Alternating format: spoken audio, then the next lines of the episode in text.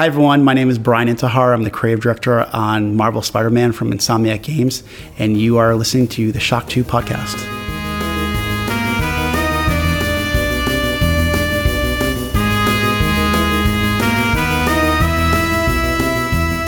Hi everybody, it's Giuseppe Camuncoli, aka Camo, artist on Amazing Spider-Man for Marvel Comic, and you're listening to Shock 2 podcast. Ciao. Almost live from Vienna, it's the Shock 2 podcast, your program for video games, comic books, movies, and much more.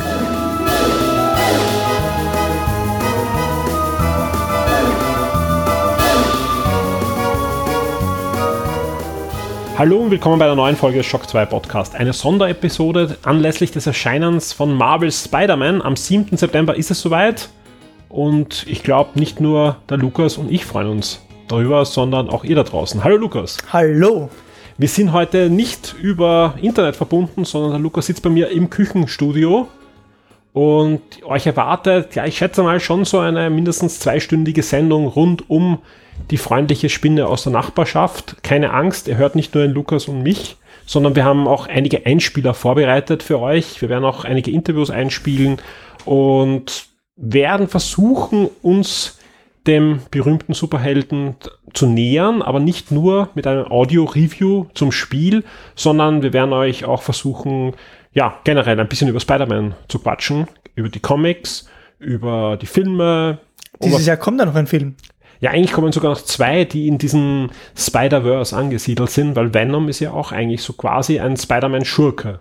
Genau, also das eine ist mal Venom und das andere ist äh, Enter the Spider-Verse. Genau. Beziehungsweise auf Deutsch irgendwie Spider-Man A New Universe, irgendwie sowas. Aber das ist dann in der Animationsfilm. Genau, da werden wir nachher noch drüber reden. Wir werden ein Interview haben mit jemandem vom Panini Verlag, also eigentlich mit Marvel Deutschland, über, über die Comics, die jetzt erhältlich sind über Spider-Man, wie es da in Zukunft ausschaut, generell, wie es um den deutschen Comicmarkt aussieht. Wir werden mit einem Spider-Man-Comic-Experten reden und, und, und. Wir haben Einspieler von den Entwicklern vorbereitet für euch noch. Und wir haben eben das Audio-Review. Und dazu keine Angst, ja, weil wir wissen, da draußen, und das zu Recht, ja, in dem, bei dem Spiel ist es wieder absolut zu Recht, viele von euch da draußen haben Angst vor Spoilern. Und das ist mir durchaus bewusst. Und das Gute ist, ja, der Lukas, der hat das Spiel schon gespielt, ja, aber nicht durchgespielt, sondern ganz im Gegenteil. Er hat zum einen, äh, Lukas, bitte ausbessern, wenn ich irgendwas Falsches erzähle, bei der Gamescom so eine halbe, dreiviertel Stunde spielen können. Genau, das ist richtig. Den, den Anfang vom Spiel habe ich damals gespielt. Genau. Und jetzt, ja, kurz vor der Sendung habe ich den Lukas nochmal spielen lassen. Und zwar eine Version, wo ich das Spiel durchgespielt habe. Also er hat nichts von der Story gesehen, aber er hat halt dann komplett New York ähm, ja, frei erkunden können. Es gibt dann nach dem eigentlichen Hauptcontent des Spiels noch zahlreiche Missionen. Er hat natürlich äh, mehr Fähigkeiten als am Anfang des Spiels gehabt. Sprich, er weiß im Grunde nichts, und das ist wirklich so, über die Hauptstory des Spiels, außer den Anfang. Und ich kann jetzt schon versprechen, wir werden euch auch heute nicht viel mehr darüber erzählen, als ich damals eh schon bei einem ähm, wir haben schon einmal über, über Spider-Man gesprochen, wie ich in Berlin bei dem Preview-Event war. Sprich, ich werde euch das erzählen, was man eh weiß, was in jedem Trailer gezeigt wird, über die ersten, ja, 30, 40 Minuten des Spiels, wo einfach, einfach die, die, die Schachfiguren der Charaktere auf dem Spielfeld erst platziert werden. Und auch selbst da werde ich Sachen weglassen, die einfach große Überraschungen sind. Und das kann ich auch sagen, das Spiel wird euch überraschen. Egal, ob ihr Spider-Man super gut kennt, ob ihr Comicleser seid, ob ihr nur die Filme gesehen habt oder einfach nur ein gutes Spiel wollt, ja, euch wird dieser Podcast auf alle Fälle gut erreichen. Wir werden schauen, dass wir viel Content haben für Leute, die sich wirklich in der Materie gut auskennen. Eben dann gibt's Interview mit dem Comic-Experten und mit Panini und so weiter. Aber wir werden das Preview, äh, das Review jetzt auch so gestalten, dass ähm, einfach jeder der Spaß mit dem Spiel haben will, sich da alles herausziehen kann, aber eben ohne Spoiler. Ja, wir, ihr könnt euch das anhören und der Lukas wird einfach auch da sitzen wie ein Wachhund und wenn ich irgendwo unabsichtlich was sage, dann wird er mich einfach ähm, niederstarren. Der, ja, nicht nur niederstarren, sondern er hat eine Flasche äh, Eistee vor sich stehen, ja, und die wird dann einfach rüberwerfen und das wird dadurch dann auch rausgeschnitten. Sprich, ihr hört dann vielleicht noch ein, einen Ton, ja, ein, ein Auerschrei oder so und dann nichts mehr. Ja, also, Also er, der, der Punkt ist, äh, du, will, du, willst, du willst mir ja auch das Spiel nicht verderben Genau. und deswegen wirst du dich also auch, auch jetzt vor dem, vor dem Podcast, ich hab, war da wirklich sehr bemüht, dir nichts zu erzählen, nichts zu zeigen, was irgendwie auf die Handlung äh, hindeuten könnte. Aber wir können trotzdem viel über das Spiel quatschen, weil es ist ein tolles Spiel. Ja, es ist wirklich ein, ein tolles Spiel geworden. Ja, wir nehmen diesen Podcast, so ehrlich müssen wir sein, ein paar Tage vor dem Embargo auf. Ja, so am vierten dürfen die, die Reviews au- aufschlagen und ich weiß noch nicht, welche Wertung ich gegeben habe. Ja, also dann in der Vergangenheit oder ich geben werde. Äh, ich, ich schwanke im Moment zwischen, und das kann ich auch jetzt hier offen sagen, zwischen 8,5 und 9. Und werden wir das Spiel auch noch ein paar Mal anschauen, werden noch ein paar Gedanken machen und werde dann äh, die Wertung geben. Das Gute ist, wir haben so früh eine Version gekriegt, dass wir wirklich zum Embargo am 4. erscheinen. Sprich, äh, ich habe auch gar keine Chance, irgendein Review von irgendeinem Kollegen vorab zu lesen. Sprich, ähm, ja, was liegt das pickt, so schön. Und was ich auch bei dem Spiel wirklich gut finde, weil äh, ich will mich da auch gar nicht beeinflussen lassen von irgendeinem anderen Review. Ja, Gibt es irgendwas, was du jetzt wissen möchtest? Ja, also wir, das ist natürlich eine schwere Frage, weil du hast natürlich extreme Angst vor Spoilern, wie ich dich kenne. Ja, ich, ich werde einfach mal die, die grundlegenden Sachen nochmal erzählen, die ich eh schon im letzten Podcast auch schon ein bisschen erläutert habe, wie wir über Spider-Man gesprochen haben.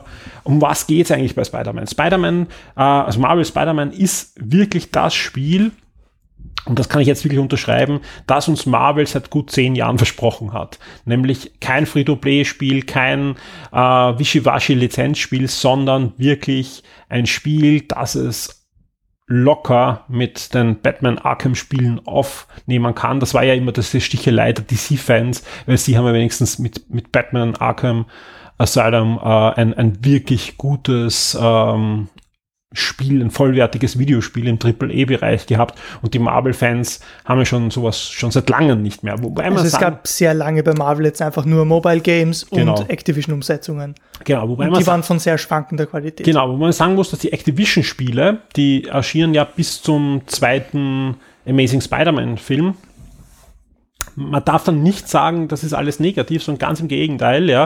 Äh, da gab es wirklich sehr, sehr gute Spiele dabei, allen voran natürlich ähm, Spider-Man 2 The Game, also das Spiel zum zweiten, äh, nicht Amazing Spider-Man-Spiel, äh, Film, sondern zum, ähm, ja, zu, zu Spider-Man 2 von Sam Raimi zum Sam Raimi-Film, genau. mit äh, Alfred Molina als Doc Ock damals. Genau, und da, das war eigentlich das erste große Open-World-Spiel und, und viele, also wirklich jeden, den ich erzähle, ich, ich, ich habe schon Spider-Man gespielt, fragt mich, ist es besser als dieses Spiel? Und das sage ich ganz klar ja.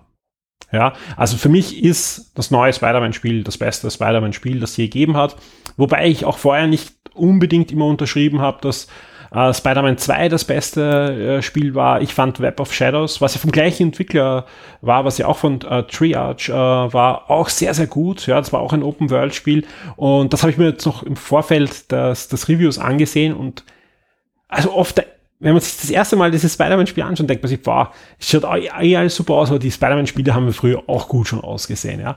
Und es ist einfach unpackbar, ja. Also es ist einfach, das neue Spiel sieht so, so viel besser aus als alles andere. Also Amazing Spider-Man zum Beispiel, was sehr gut war, das erste, was ähm, von Bi- Binox. Binox, danke, äh, war, das sieht das Spidey extrem gut aus. Ja, also das, das, das Spider-Man-Anzug, da sieht man jede, äh, jede Naht, also wenn es zerfetzt ist, sieht man die Wunden unter ihm und das ist wirklich toll, die Animationen sind toll, ja. Das Blöde war halt, dass, dass das Kostüm an sich nicht gut ausgesehen hat. Ja, da, das, Wie, das, wie so das, ein schlechter Turnschuh. ja, das, das, ist, das, ist, das sind immer die, die da, da will ich jetzt gleich drauf eingehen, ja, aber so gut Spider-Man aussah, so schlecht sah New York eigentlich aus, gegen das, was wir jetzt sehen, ja, weil das New York von dem Spiel ist lebendig, ist detailliert, äh, ihr habt Wettereffekte und ihr habt Regenlacken, ja, warum ich das jetzt so formuliere, das muss man jetzt auch noch erzählen. Es gibt gerade im Internet die große Diskussion, ob es ein Grafik-Downgrade bei dem Spiel gab, ja. Genau, Puddlegate. Ja, also Aufschrei. Re Regenlacken auf Schrei auf Deutsch, ja, weil in einem Trailer von vor einem oder zwei Jahren waren große Regenlacken und jetzt waren kleinere Regenlacken zu sehen, oh Gott. Und ich habe in, in Lukas vorhin das Spiel nochmal gezeigt, da gibt's Level, da hast du wirklich Unmengen an Regenlacken, großen Regenlacken. Ja. Es war einfach nur, dass sie die Regenlacken halt versetzt haben. Also ich kann da echt nur drüber lachen. Also wenn da ein Downgrade passiert ist, ja, dann, dann, dann weiß ich nicht mehr. Also ich habe noch selten ein so gutes, äh, gut aussehendes Spiel gesehen wie Marvel Spider-Man. Ja, also wenn man jetzt zum Beispiel durch die, durch die Häuserschluchten schwingt und das ist gerade bei Sonnenaufgang oder Sonnenuntergang und diese orange Sonne ähm, kommt einem entgegen, das ist schon wirklich, das hat Postkartencharakter. Absolut. Und ihr habt, du hast ja auch die, die, die Spiegelungen in den Glasfassaden der Hochhäuser. Du hast einfach ein, eine so lebendige Welt. Du hast Wasser, äh, du kannst, äh, Spider-Man kann schwimmen im, im Central Park zum Beispiel, ja. Also es ist eine wirklich tolle Sache, ja. Äh, Bosskartencharakter ist vielleicht auch ein, ein, ein guter Einwurf, den wir da als, als Audio-Infokasten vielleicht gleich hineinplatzieren können in den Podcast. Du liebst deine Infokästen. Ich liebe die Infokästen. Ich würde würd auch die Webseite immer voll machen mit Infokästen. Ähm, es ist was angekündigt worden, ja, was ja schon äh, vorher angekündigt, also nicht angekündigt, es wurde jetzt gezeigt, wie es aussehen wird. Genau, angekündigt war es schon. Der Fotomode, ja, den können wir leider noch nicht ausprobieren derzeit, weil der wird erst am 7. September mit dem D1-Badge nachgereicht. Aber es gibt einen Trailer, auch auf Shock 2 ist der jetzt gerade online gegangen und der sieht fantastisch aus. Ich glaube, äh, du kannst mich gerne jetzt äh, zu bomben mit, mit anderen Spielen, aber ich, der, der ärgste Fotomode, den ich je gesehen habe. Also es ist äh, eine Weiterentwicklung, würde ich sagen, vom Fotomodus in äh, God of War. Der war ja schon sehr gut. Ähm, und der war wiederum eine Weiterentwicklung von Uncharted The Lost Legacy. Also man hat verschiedene Gesichtsausdrücke. Man, also bei Spider-Man sind das vorwiegend die Augen natürlich. Ähm, man hat verschiedene Filter. Pixelgrafik, äh, Comic-Grafik und so weiter und so fort. Und was jetzt bei Spider-Man noch dazu kommt, sind verschiedene Rahmen. Und einer dieser Rahmen ist zum Beispiel ein Comic-Cover Genau. von Amazing Spider-Man, was halt wirklich fantastisch Also ihr könnt einfach eure Lieblingsszene hernehmen und könnt die richtig positionieren und dann auf ein Comic-Cover klatschen. Wie geil ist das? Also ich meine, ja, der eine oder andere draußen wird jetzt zum Genen anfangen, aber alle, die Comic gern lesen und Spider-Man einfach auch als Comic-Held gerne haben, ja, wirklich, das ist, es sieht einfach super aus, auch von den Effekten und so weiter, ist ein, ein, ein Wahnsinn. Ihr könnt vor allem, wenn ihr das Spiel durchgespielt habt, ja, könnt ihr alle Wettereffekte ein- und ausschalten. Ihr könnt die Tages- und äh, Nachtzeit einstellen und, und, und. Also, und das zahlt sich aus. Also das Spiel sieht so gut aus. Das ist echt ein, ein, ein, ein Augenschmaus. Also anders kann man es gar nicht sagen. Ja, und vor allem die ganzen Kostüme auch noch, die dazukommen, denn Spider-Man hat ja nicht nur ein Kostüm, sondern ganz, ganz viele, die haben jetzt keine Relevanz in der Story, aber man kann sich zum Beispiel das Outfit von Ben Riley, Scarlet Spider anziehen, man kann sich Ghost Spider anziehen, da ist man quasi ein weißer Spider-Man mit äh, brennendem Totenkopf, wie Ghost Rider äh, und so weiter und so fort. Ganz, ganz viele äh, bekannte und berühmte Kostüme und das sind auch nicht die letzten, denn äh, das ist auch schon angekündigt, es kommen noch zwei DLC-Packs, da sind dann jeweils wieder drei, glaube ich, drei neue Kostüme dabei. Genau. Also ähm, es kommen, es kommen jetzt, ähm, also ein, man kann es, glaube ich, einzeln kaufen und oder gesamt zusammen wird es ca. 20 Euro kosten. Das Ganze ähm, Läuft unter dem Banner The City That Never Sleeps. Genau.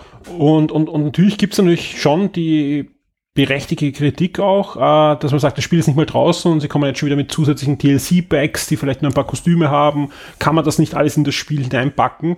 Äh, ja, natürlich, könnte man, ja. Ich kann aber sagen, dass der Content, der in dem Spiel drinnen steckt, mit den Kostümen, mit den Erweiterungen, mit den Missionen, ja, ähm, definitiv die, den Vollpreis jetzt zum Start einmal wert ist. Also es ist auch kein Ding, was, wo jetzt irgendwas fehlen würde, ganz im Gegenteil. Ähm, ich habe das Spiel durchgespielt in circa 27 Stunden, ja. Und dabei hast du noch nicht alle Nebenmissionen Und erledigt. bin, und bin jetzt bei ein bisschen über, über 70 Prozent. Ja. Ich habe in Alexander Ammon telefoniert, der hat das Spiel durchgespielt und ist bei 80 Prozent gewesen. Ja. Also ein paar Nebenmissionen mehr gemacht und ein paar Anzüge freigeschalten mehr und so weiter. Und also ich habe das sicher nochmal. Und du kannst halt wirklich, du kannst das Spiel langsam spielen, du kannst das genießen, du kannst halt. Und vor allem ist es auch so, dass es ist ein riesen Open World. Und ich habe halt versucht, und darum bin ich auch jetzt bei, bei knapp erst über 70 Prozent, ja, ähm, das Spiel nicht in diese Open-World-Falle zu tappen. Ja, also nicht diese, oh nein, ich muss da ähm, ein Familienmitglied oder irgendjemand retten, aber dann gibt's noch zehn andere Missionen, die ich dazwischen schiebe und eigentlich ist es egal, weil die Open-World-Mechanik da im Hintergrund eigentlich dann stehen bleibt und ich kann nachher dann den den, die Bombe entschärfen oder den Virus killen oder was auch immer, ja. Also hey, kein Hey Tante May ist in Gefahr, hey, lass mich diese Taube fangen. Das gibt's, ja, aber das musst du natürlich für dich entscheiden. Es ist aber, es ist nicht ganz so extrem wie in anderen Spielen, aber ich könnte das machen. Und das habe ich ihm gesagt, das mache ich nicht. Das verdirbt mir das Spiel. Aber wer natürlich einen Spider-Man-Film gesehen hat oder auch das Spider-Man-Comics, weiß er natürlich, dass Spider-Man zwar eine Hauptmission hat, aber ständig irgendwie gerufen wird und da hilft, also es ist ja, es ist ja Spider-Man, der ist ja immer im Stress und äh, quirlig und, und, und frech und so weiter. Sprich, ich habe versucht, Nebenmissionen zu machen, aber nicht, wenn mich die gerade die Hauptfokusmission eigentlich in, im Bann hält und, und bin damit halt über 20 Stunden am Ende gewesen und kann jetzt, das ist das Schöne, so ziemlich alle, also ich, ich, weiß es gar keine Ausnahme, diese Nebenmissionen nachher noch äh, führen. Und da gibt es halt zum Beispiel ähm, Dinge auch mit, mit Schurken. Ich will da wirklich nicht keinen Namen jetzt nennen, weil es könnte wieder irgendwer was daher sich reimen über die Hauptstory, das will ich einfach nicht, ja. Es gibt halt große Nebenquests mit vielen Missionen, die dahinter folgen, ja, die habe ich nicht mal gestartet dabei. Also ich habe dann noch mal mindestens zehn Stunden Spielspaß und das reicht mir. Und ich würde mich jetzt auch freuen, wenn der DLC einfach viel bietet und ich einfach sagen kann, okay, das ist jetzt die erste Staffel und vielleicht, wenn die erfolgreich ist, kommt da im nächsten Jahr noch eine zweite DLC-Staffel mit einer guten Story, mit neuen Anzügen, die das einfach erweitert. Ähm, mit neuen Schurken hoffentlich. Mit neuen Schurken, ja. Spider-Man bietet ja sehr viele gute. Ja. Und, und, und ich schätze mal, es sind nicht alle in diesem Spiel schon drin. Es sind, nein, es sind nicht alle drinnen, aber es sind deutlich mehr drin, als man bis jetzt in Trailern gesehen hat und in sonst auch in Artikeln. Auch, auch da ist noch, natürlich kann es irgendwo in einem Reddit oder so schon äh, Sachen geben und wenn ihr den Podcast hört, kann wahrscheinlich auch wieder viel geleakt sein, ja. Aber zur Stunde, wo wir den Podcast aufnehmen, ähm, das ist halt äh, fünf Tage, bevor das Spiel erscheint, ähm, habe ich keine großen Leaks gesehen, die, wo ich sage, alles ist schon verraten. Vor allem, es gibt ein paar so Key-Momente im Spiel, wo mir selber die Gänsehaut runtergeronnen ist, ja äh, oder gerannt ist, sagen wir so. Ähm, und da habe ich noch nichts gelesen drüber. Das finde ich sehr schön. Also im Moment halten alle dicht, die eine Version haben noch. Also das ist sehr, sehr schön. Auch für euch da draußen, weil ich glaube, das ist einfach ein schöner, ein schönes Ding, weil. Es äh, ist halt schön, dass äh, die Entwickler anscheinend und Sony so viel Vertrauen in das Spiel haben, dass sie nicht alles herzeigen. So wie es ja heutzutage in vielen Filmtrailern ja. ist, ähm, dass man eigentlich so gut wie die ganze Handlung zeigt und alle coolen Szenen. Bevor, bevor ich jetzt dann kurz über die Handlung, aber nur die, die, was wir beim letzten Mal schon erzählt haben, einfach um, um euch auch zu, zu charakterisieren, wie das Spiel eigentlich aufgebaut ist, vielleicht im Allgemeinen, wo die Stärken und Schwächen des Spiels sind und was eigentlich der Grund ist, warum ich äh, nicht gleich sage, es ist ein 90er schon, sondern noch ein bisschen hin und her schweben bin. Ja. A. Es hat das Ubisoft-Phänomen. Nicht nur das Ubisoft, es hat einfach das Open World und vor allem auch das Superhelden-Spiel. Es ist einfach ein, ein sehr gutes Spiel, was mir Unmengen Spaß gemacht hat und deswegen hat es eigentlich die 90 verdient, aber es macht nicht viel neu. Ja, sondern es ist einfach, ich, alle Spielmechaniken, alle, alle, alle Sachen, es gibt eben, haben wir damals auch schon erzählt, aber es gibt, es gibt Funktürme, die ich aktivieren muss, um das Spiel ähm, dann voll genießen zu können.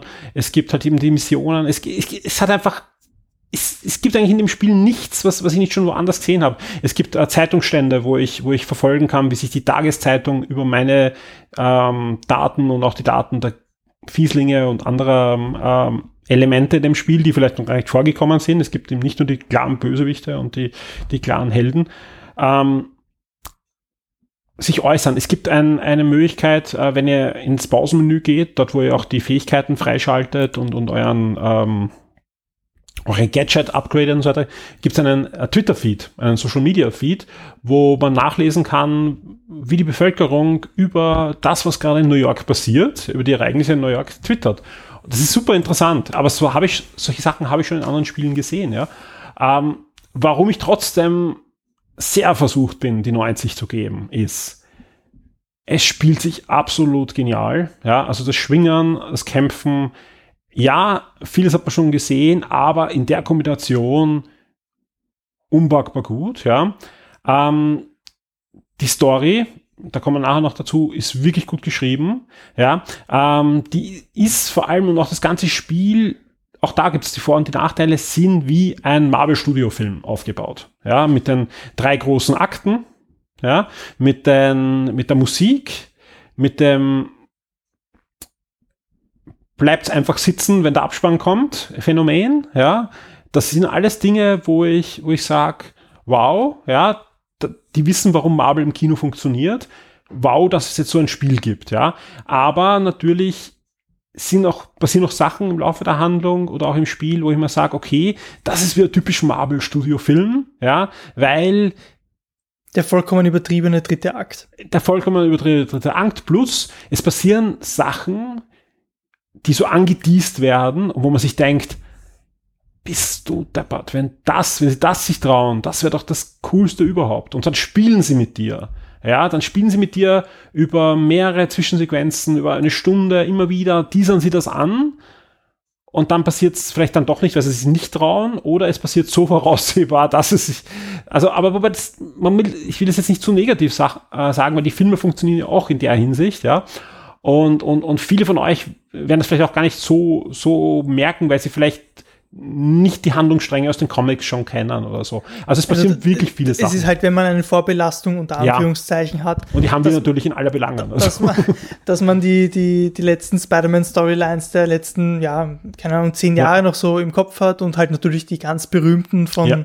von vor Jahrzehnten, ähm, dann weiß man natürlich, in welche Richtung welche Charaktere gehen können. Genau, aber sie, sie spielen öfters, ja, gleich am, also schon am Anfang des, des Spiels, ersten Stunde, bis zum Schluss mit manchen Dingen, die auch dann passieren können. Also manchmal funktioniert es auch, ja, wo du einfach dir als Comic-Fan oder als Film-Fan denkst, das können sie doch nicht machen. Manchmal machen sie es dann wirklich, manchmal machen sie es nicht. Also sie überraschen schon und deswegen, also gerade wenn man es vergleicht mit dem, mit dem letzten Batman-Spiel, was natürlich jetzt nicht das Beste war, das wissen wir, ja, da wascht Spider-Man mit Batman den Boden auf. Ja, also wie gesagt, ähm, ist einfach ein durch und durch gut durchdesigntes Spiel. Äh, und ich bin einfach unglaublich gespannt, wie sich die Serie entwickeln kann. Ja. Und vor allem, es ist einfach so klar, dass das von von, von, den, von den Entwicklern ist, weil du hast einfach wie bei Ratchet und Clank, also von Insomniac Games, ja, hast du diese absolut geilen Gadgets. Es macht, gerade am Anfang ist es so, dass ich, ich habe es nicht auf einfach gespielt, ich habe es auf, auf dem normalen Modus gespielt, ja, und es ist am Anfang ordentlich knackig, ja. Also ich bin echt oft gestorben. Auch da werden viele sagen, boah, ich bin da nie gestorben. Mag sein, ja. Also ich bin da wirklich oft gerade in, in Herausforderungen gestorben. Und gerade gegen Ende des Spiels oder in, ab der Mitte hast du einfach extrem mächtige Gadgets und es macht Unmengen Spaß, zum Beispiel eine Lagerhalle zu infiltrieren, wo vom Kingpin, den darf man erwähnen, weil der ist ganz klar ja einer, einer der, der, großen Bösewichte im Spiel, äh, Schurken sind und, und halt äh, heiße Ware bewachen.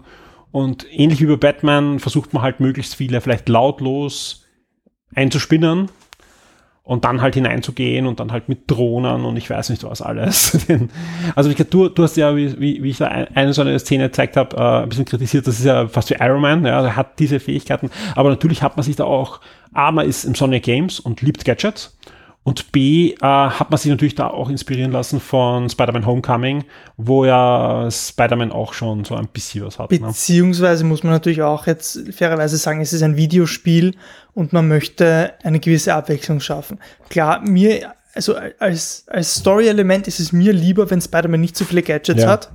Ähm, also jetzt in diesem Spiel ist es natürlich sehr gehäuft. In den Comics hat er hier und da mal was. Also hier mal so eine mhm. Spider-Drohne, hier mal so ein Tracker. Ja. Ähm, aber in einem Spiel brauchst du halt diese Reihe von Dingen, um das ein bisschen abwechslungsreicher zu gestalten. Abwechslungsreich ist vielleicht auch ein guter Punkt. Ja, ich bin mir auch sicher, dass es Reviews geben wird, die die vielleicht so eine 80 geben und so und das angreifen. Ich fand, ich fand, mir was abwechslungsreich genug, ja, vor allem die, die Vielzahl an Nebenmissionen, die vielleicht sogar teilweise nervig sind für den einen oder anderen, ist unglaublich, ja, das, das fängt an von Fotomissionen bis, also ihr müsst zum Beispiel äh, berühmte Sehenswürdigkeiten fotografieren und bekommt dann Sehenswürdigkeitsmarken, ist vielleicht der oder andere fragt, wahnsinnig will eigentlich die Welt retten, warum will ich da fotografieren? ja, ich fand es charmant, weil es einfach New York ist und, und es zeigt einfach auch, die Entwickler zeigen damit auch auf, wie detailliert das New York ist und, und wie viele Sehenswürdigkeiten da eingebaut hat. Weil, äh, du hast ja viele gesehen, aber ja, die, die, zum Beispiel das Guggenheim Museum ist drin. genau, aber es war halt das Empire State Building und so weiter und so es war halt übersät mit so Ja. Marken. Die meisten habe ich ja schon aus, ausgefüllt. Und, und ihr müsst äh, zum Teil, also ihr müsst das nicht machen. Ihr könnt auch einfach nur die Story spielen, dann seid ihr wahrscheinlich so in 18 Stunden oder in, in 17 Stunden durch. Äh, ein paar Sachen ist natürlich anzuraten zu machen, weil diese Nebenmissionen sind nicht nur da, um ein bisschen Experience Points zu sammeln, sondern ihr bekommt dann auch immer Marken. Für jede Mission bekommt ihr eine Marke. Da gibt es Sehenswürdigkeitsmarken. Wenn ihr zum Beispiel eine Forschungsmission macht, da gibt es so Forschungs, ähm, da gibt's Forschungsmarken. Es gibt Herausforderungsmarken. Ja, da kommt diverse Bösewichte, die euch Herausforderungen stellen vielleicht, ja. Also wer Spider-Man liest, könnte sich schon zusammenreimen, wer da Herausforderungen vielleicht euch stellt. Ähm, dann gibt's Herausforderungsmarken und so weiter. Und mit diesen Marken craftet ihr im Großen und Ganzen dann Anzüge oder neue Gadgets und Erweiterungen. Ja. Auch das ist nichts Neues, ja, halt bei jedem Far Cry und so weiter. Aber ähm, sorgt dafür, dass die die Zusatzmissionen nicht nur so random sind. Ja, absolut, absolut bevor, bevor ich dich äh, reingrätschen lasse, äh, absolut, absolut, na, aber wo random, danke, äh, ist, ähm, was, was mir viel Spaß macht eigentlich, ist zwischendurch so einen, eine random Verbrecherjagd zu machen. Weil die, die sind wirklich gut geskriptet, ja, geskriptet in dem Sinn, dass du nie weißt, wohin sie führen, ja. Also zum Beispiel, ihr werdet gerufen zu einem Juweliereinbruch, ja. Da kann es passieren, dass ihr hinschwingt, ja, die, die Einbrecher stellt, einspinnt, fertig.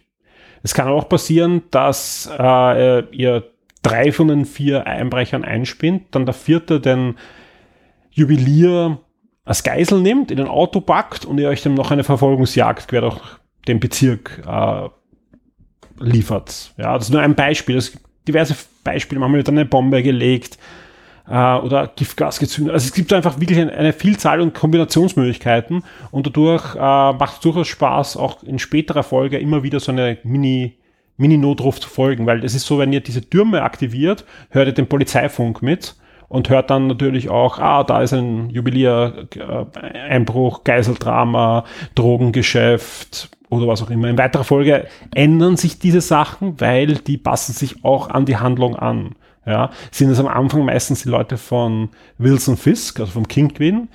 Kann sein, dass die Leute nachher ähm, Mr. Negative zum Beispiel. Mr. Negative sind natürlich, aber auch ähm, dadurch, dass Wilson Fisk ja weg ist, können das eben auch andere Parteien sein, die plötzlich, es will nicht nur Mr. Negative die, die Macht annehmen. Und vor allem vieles ist am Anfang nicht so, wie es aussieht. Also es gibt in dem Spiel einige interessante Wendungen und Hintergründe, weil das ist eben die, die Figuren, die Charaktere, egal auf der guten oder negativen Seite, sind zwar in ähnlicher Position wie üblicherweise in Spider-Man, aber wie auch schon bei, bei Amazing Spider-Man waren sie auch ein bisschen anders hin und her gerutscht oder auch in, Marvel Cinematic Universe ist ja ein bisschen anders.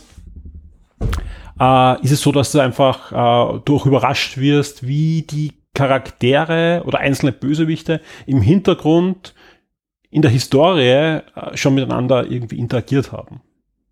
Mhm. Du hast jetzt schon erwähnt, diese zufälligen Ereignisse. Wenn ich mich richtig erinnere, was war ein riesiger Kritikpunkt an Amazing Spider-Man 2, dass man quasi gezwungen wurde, diese, diese, diese Verbrechen aufzuklären, weil man sonst, da gab es dieses äh, Reputation-System, ähm, man wurde entweder gefeiert oder gehasst von der Bevölkerung. Ja. Und wenn man nicht ständig hinterhergelaufen ist und diese Missionen erledigt hat, ähm, wurde man gehasst von der Bevölkerung, was natürlich Nachteile mit sich gebracht hat.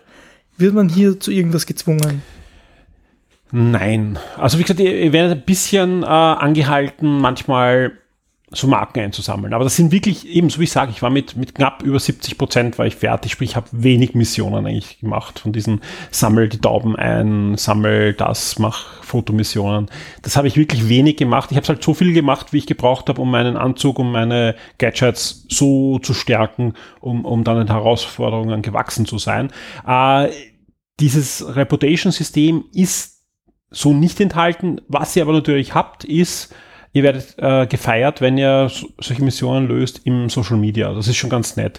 Und auch, es gibt die Radiosendungen von J. ähm, Jonah Jameson. ja, und die sind natürlich super, weil die ändern sich halt, ja. Ich sage jetzt nicht, dass sie positiv wären, aber es gibt da wirklich es gibt negativ und super negativ. Nein, es gibt auch fantastische. Zum Beispiel gibt es halt eine, äh, das ist jetzt kein Spoiler, also das ist jetzt die, die, wo er sich wieder einschaltet, er ist ja nicht mehr beim, beim Buggle, sondern er ist. Ähm, er ist nicht mehr bei, bei, bei der Zeitung, genau, bei Daily so, Bugle, wo er vorher genau, gearbeitet hat, sondern, sondern hat jetzt eine Radiosendung. Eine Radiosendung, ja, und ist halt so äh, wie diese Ultrarechten in den USA, diese Radiosendungen, hetzt dagegen alles irgendwie.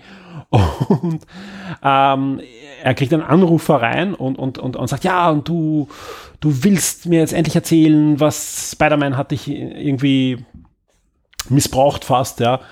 Und er sagt, nein, habe ich gerettet und, und meine Familie gerettet und gestern hat er eben mich aus dem Feuer geholt und so weiter. Und, und sagt, aber du wolltest doch was Negatives sehen. Nein, ich wollte nur was Positives erzählen. Und versucht dann halt krampfhaft diesen Anrufer ins Negative und schafft es aber nicht. Ja, weil einfach der, der, der Wert der Bevölkerung schon hoch ist. Und dann hörst du halt, er legt halt auf und vergisst halt ab, vergisst, das ist halt geskriptet, klar, abzuschalten, dass er noch auf Sendung ist und du hörst das Gespräch, was er dann mit seinem Assistenten, der ihm das durchgestellt hat, ist herrlich, ja. Also er wird gefeuert, um sich halt dann fünf Sekunden später wieder einzustellen, weil er halt sein einziger Mitarbeiter ist. Also es ist einfach, es ist. Ja, das ist halt es macht J. Jonah Jameson. Also genau, das, das würde so auch in den Comics passieren. So. Genau. Oh, wo man, ah, gleich ein gutes Thema, ähm, Deutsch oder Englisch spielen. Ich habe es äh, hauptsächlich auf Englisch gespielt, ja. Ist fantastisch, die Stimmen sind super, es ist äh, toll gesprochen, ähm, alles toll. Ich habe natürlich ähm, auch einige Stunden auf Deutsch gespielt, ganz einfach, weil ich weiß, viele von euch da draußen wollen es auf Deutsch spielen.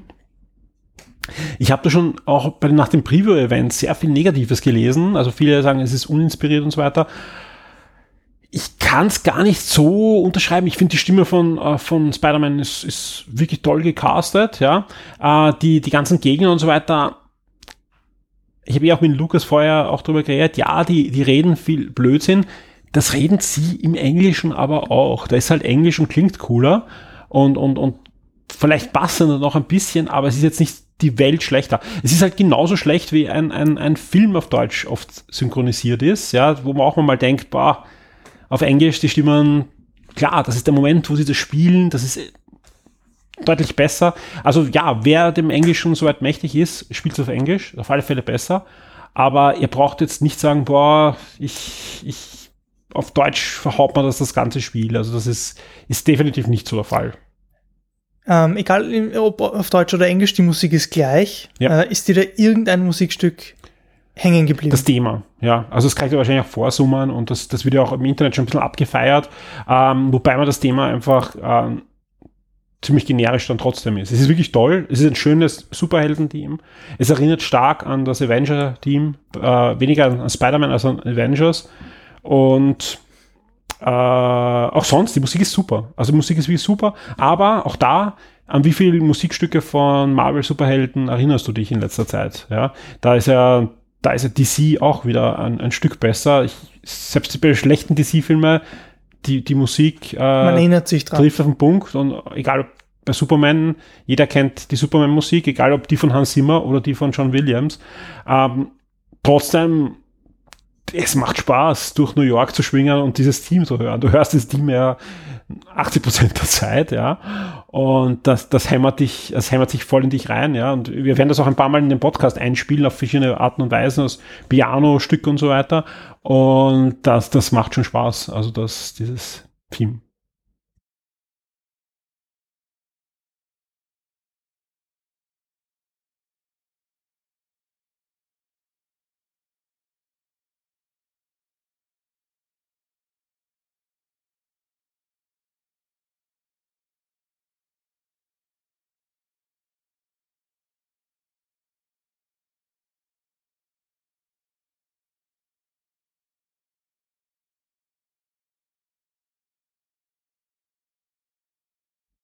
Ihr hört, ich bin wirklich begeistert. Der Lukas ist auch begeistert, soweit er es gesehen hat. Also ich glaube, das wären harte vier, fünf Tage jetzt noch, bis er eine Version bekommt, ja, wenn es am 7. erscheint.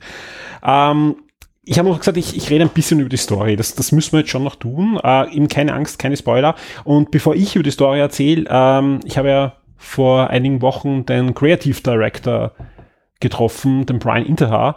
Und den lasse ich jetzt mal erzählen, was er von der Story euch erzählen würde, wenn man sonst nichts erzählen darf.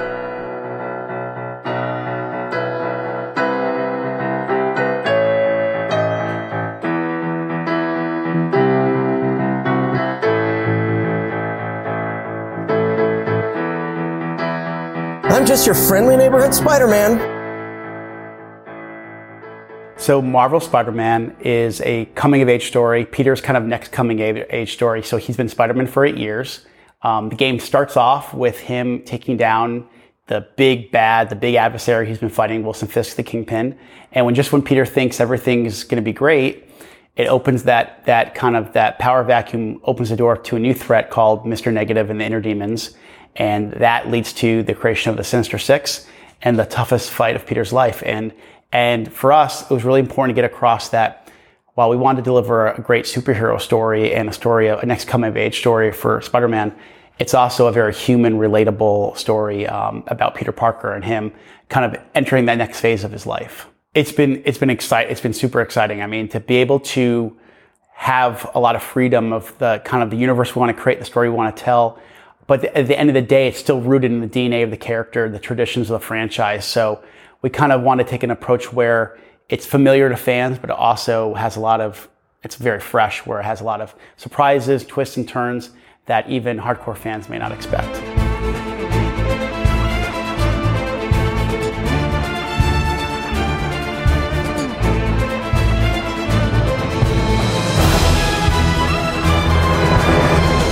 Ja, ich kann mich da einfach nur anschließen. Also genau das, äh, was wir auch damals schon erzählt haben. Es ist halt Gott sei Dank keine Origin Story. Ja, ich bin wirklich so, so dankbar, Sony, dass ich gesagt habe, ähnlich wie bei Spider-Man Homecoming, nein, keine Origin Story, ja, weil einfach Spider-Man ein so ein toller Charakter ist, da werden wir nachher noch dazu kommen bei, bei Interviews, ja. Das, das kennt einfach schon jeder. Ja, und Spider-Man hat so viel zum Bieten als diese, er wird schon Spinne gebissen, er kämpft gegen Grünen Goblin, das hat Onkel Ben stirbt. Onkel Ben stirbt, ja. Und Tante May ist alt. Ja.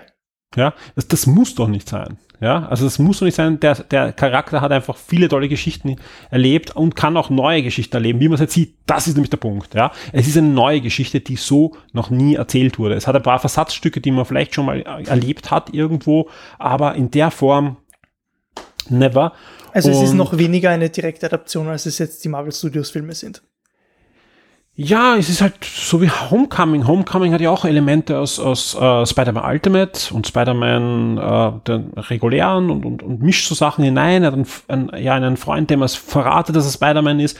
Und auch hier habe ich einen Spider-Man, der seit acht Jahren circa Spider-Man ist, ja, der mit Mary Jane zusammen war, aber nicht mehr mit ihr zusammen ist, ja, und der einfach schon einige Jahre als Spider-Man gekämpft hat, der als Wissenschaftler arbeitet, so mehr, eher weniger als mehr über die Runden kommt finanziell und gleich am Anfang, ja, die erste Mission ist gleich ein, ein, ein Höhepunkt in seinem Leben, weil seit Jahren kämpft er schon gegen den Kingpin, der große Unterweltchef der, des, von New York, der einfach alle Fäden in der Hand hält, ja, und ihr habt eine Mission, die einfach schon mal zeigt, wo das Spiel hingeht, ja, er kämpft gegen den Kingpin.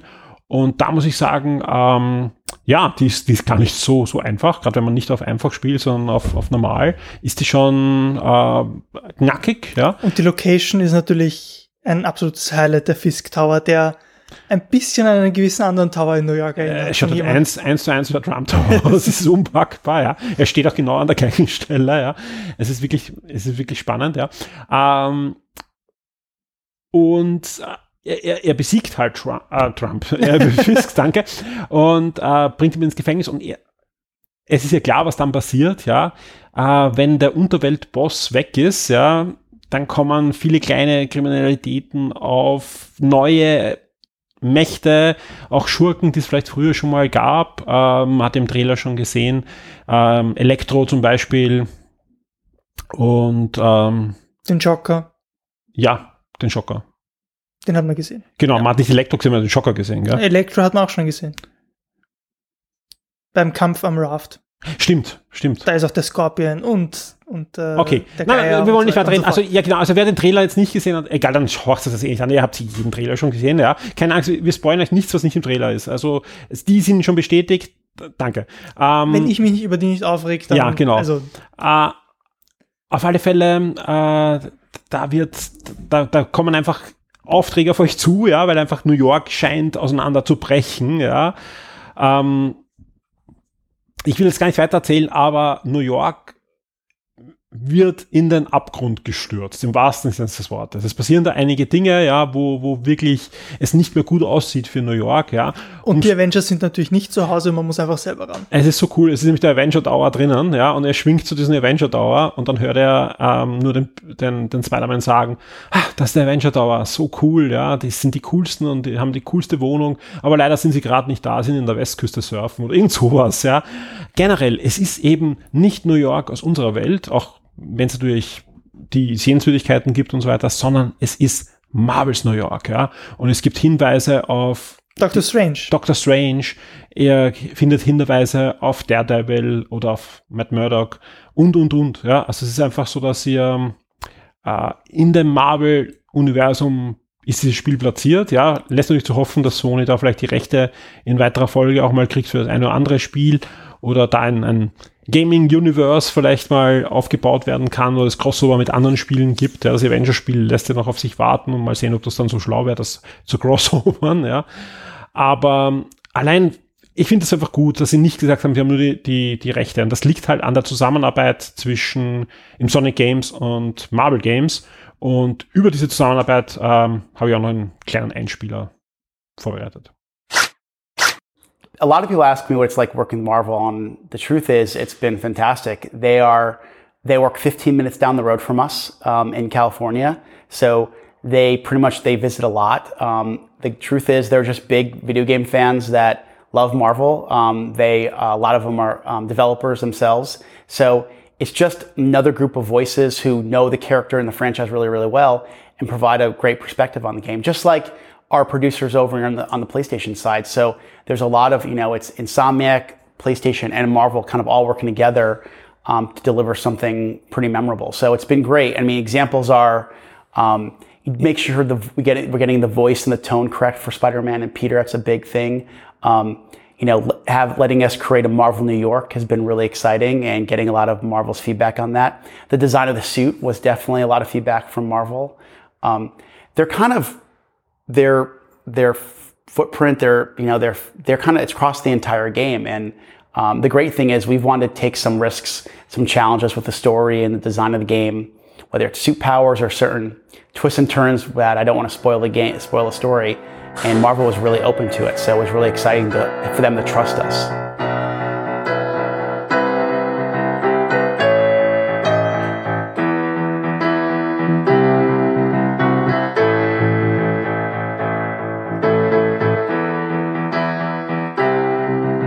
Spidey sense is tingling.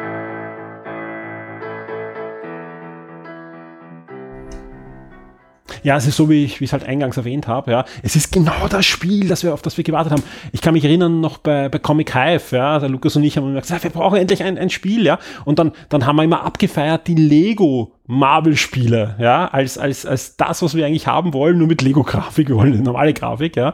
Und jetzt ist genau das, weil Lego ist ja auch immer so ein Open-World-Spiel gewesen und ich habe ja auch, äh, erinnert dich an das erste Lego Marvel, wo du halt durch New York schwimmen kannst, mit Spider-Man und, und alles hast und so weiter es ist eigentlich jetzt das Spiel, es ist es. Nur viel, viel besser natürlich. Ja, ja, klar. Nein, nein, es ist genau das. Wir haben uns ja auch besser vorgestellt. Ja, es, ja. ja es ist das, aber es ist, es ist wirklich so, wie wir uns vorgestellt haben. Also man, man kann dem Spiel angreifen, dass es einfach nur ein Videospiel ist und dass es einfach nur Videospielmechanik macht, aber in Wirklichkeit es ist einfach so wichtig, dass dieses Spiel wahrscheinlich erfolgreich auch ist, ja. Darum ist man lieber, sie trauen sich beim ersten Mal vielleicht zwei, drei Sachen weniger und alles funktioniert so gut, ja und beim nächsten Mal setzen auf das drauf auf. Also das ist eine tolle Sache. Und ich will gleich wissen, wie so ein Spiel dann in Zukunft aussehen kann. Weil man einfach auch merkt, dass dieses Spiel die, die Bauer der PlayStation 4 absolut ausnützt, eben weil die Spielwelt das Wichtige ist. Ja, es hat vorher schon gute Spider-Man-Spiele gegeben mit einem guten Kampfsystem. Das Schwingen hat sich gut angefühlt. Wobei das wirklich diesmal auch das Schwingen nochmal einen Tick besser ist, weil es einfach kein automatisches Schwingen ist, sondern wirklich aktiv Aktionen setzen müsst, um weiterzukommen, ja. Aber, oder ihr fahrt mit der U-Bahn, was super ist, weil allein diese Zwischensequenzen, wenn ihr mit der U-Bahn fahrt, sind oft sehr, sehr humorvoll, ja.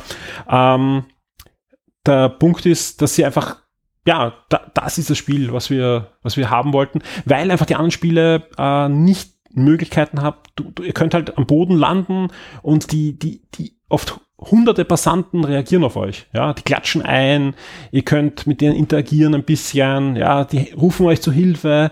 Wenn ihr, wenn ein Teil runterfällt von einem Haus, dann schreien sie und, und laufen weg, ja. Das, das, das, das ist schon ein guter Schritt äh, in eine Richtung, wo ich sage, okay, deswegen brauche ich die Hardware-Bauer von einer Konsole und, und sonst könnte ich sie auf einer PS3 oder Xbox 360 auch spielen. Genau, also nicht, dass die, dass die das ist, glaube ich, ein guter Schritt, dass die Stadt nicht nur die Kulisse ist, sondern auch zum eigenen Charakter wird. Genau, absolut. Das ist ja auch ein, ein, ein Punkt, den die Entwickler da erreicht wollten. Aber lass uns kurz, weil wir schon gesagt haben, Spider-Man-Spiele gab es früher schon. Lass uns kurz jetzt das Audio-Review abschließen. Also wie gesagt, Leute, äh, geht jetzt auf, auf Shock 2. Ja, da gibt es das Review mit der Wertung, äh, weil der Podcast erscheint kurz nach dem Review auf alle Fälle. Und ja, ich, ich, ich hoffe, ich habe mich richtig entschieden mit der Wertung. Aber ihr habt, glaube ich, gehört, ich bin, ich bin wirklich begeistert. Das ist das Spiel, auf das ich eigentlich die ganze Zeit gewartet habe. Ähm, aber lass uns kurz äh, reden über, über Spider-Man-Spiele der Vergangenheit. Ja. Da gab es ja wirklich viele und das ist ja auch wirklich eine lange Historie, dass ich äh, die, die, die es da zum Entdecken gibt, ja, von wirklich, wirklich guten Spielen und wirklich, wirklich schlechten Spielen, ja. Ähm, das allererste Spider-Man-Spiel ist schon erschienen äh, auf dem Atari 2600. Ich glaube, die, die Grafik kennst du wahrscheinlich. Ja? Und es war gar nicht so ein schlechtes Spiel. Es war 1982. Und Für damalige Verhältnisse nicht schlecht. Ja, ja, man konnte schwingen. Und das Schwingen machte Spaß. Fertig. Ja, also man konnte kämpfen, aber das Schwingen macht Spaß. Warum das Spiel vielleicht einen oder anderen in Erinnerung bleibt, ja, ist der Fernsehspot der wirklich herrlich ist. Das ist nämlich ein Live-Action-Spot. Spider-Man, a video game from Parker Brothers, the ones to beat. Der, wo ein, ein Spider-Man mit einem Atari 2600 Controller versucht, dieses Spiel zu spielen und dann kommt der, groß, äh, der, der grüne Goblin mit Bomben und versucht abzuhalten, dass er dieses Spiel spielt. Herrlich, ja. Ist, ist wirklich toll. Genauso ein, eine, ein, ein Interview mit Stan Lee gibt's, äh, wo er versucht, dieses Spiel anzupreisen, was auch äh, wirklich, Und er hatte nicht wirklich eine Ahnung davon. Ja, genau. Ansonsten ging es eigentlich dann gleich weiter. Also keine Angst, wir gehen jetzt nicht alle, alle Spider-Man-Spiele durch, aber es gibt einfach ein paar so, so Schritte, die, die einfach ähm, zum Erwähnen sind. 1984, ja, erschien ein, ein Quest Probe-Spiel. Quest Probe war eine Serie von Spielen, wo ein ein Entwickler hergegangen sind und, und Grafik und, und eigentlich war es Text-Adventure mit, mit einfachen Grafiken umzusetzen. Und es war ein, ein Abenteuer, ein Text-Adventure. Und das Besondere ist an dem Spiel, da war schon äh, Madame Web drinnen. Okay, das ist sehr interessant, weil sie ist dann erst einige Jährchen später relevant geworden in den genau. Comics. Und die war da der, der Questgeber die hat Spider-Man äh, die, die Aufgaben gegeben für dieses Spiel. Drum habe ich es erwähnt, weil es einfach äh, sozusagen ein Text-Adventure ist. Danach gab es jede Menge Spiele. Ja, also es gab wirklich jede Menge Spiele. Oft, es gab Jahre, wo drei, vier Spider-Man-Spiele erschienen von verschiedenen Herstellern. Ja. Äh, Acclaim hatte die Rechte. Es, hatte, es gab Automatenspiele. Es gab wirklich ganz gute Spiele von Sega, für den Mega Drive zum Beispiel. Eines meiner Lieblings-2D- Spider-Man-Spiele ist zum Beispiel der Amazing Spider-Man vs. The Kingpin. Äh, das es innerhalb von wenigen Jahren sowohl als Automat gab, als auch Master System, Mega Drive, Game Gear. Meine Lieblingsversion ist die Mega CD-Version. Da sind die Charaktere ein bisschen größer. Es gibt einen CD-Soundtrack und ist wirklich noch immer spielenswert. Ja.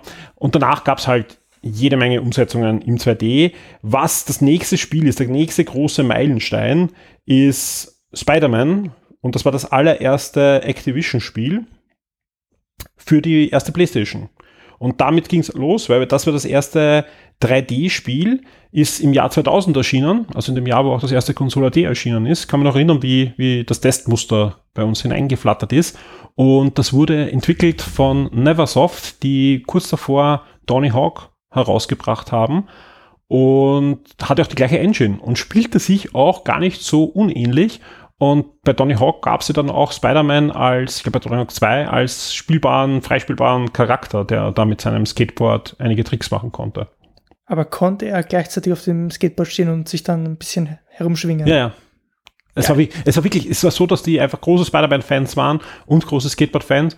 Und der konnte wirklich, also der konnte sogar das, das, das Brett in die Höhe schießen, dann mit den, äh, mit den Spinnfäden wieder heranziehen, draufspringen und einen Trick machen. Und lauter so Dinge. Also es war wirklich, es war nicht so das war nicht das, das Skater Nummer 5 mit einem anderen Skin, sondern es war Spider-Man, ja, auf dem Skateboard. War wirklich toll, ja. Und dann ging's los, ja. Also Spider-Man, man, man kann sich, es war wirklich toll, weil es war wirklich das erste Spiel, nicht nur in 3D, sondern es war Sch es, Schwingen machte wirklich Spaß, ja, auf diesem Spiel, ja. Aber man muss sich das so vorstellen, man, man war in New York, ja, und konnte halt durch die Häuser schwingen, aber unten war Nebel.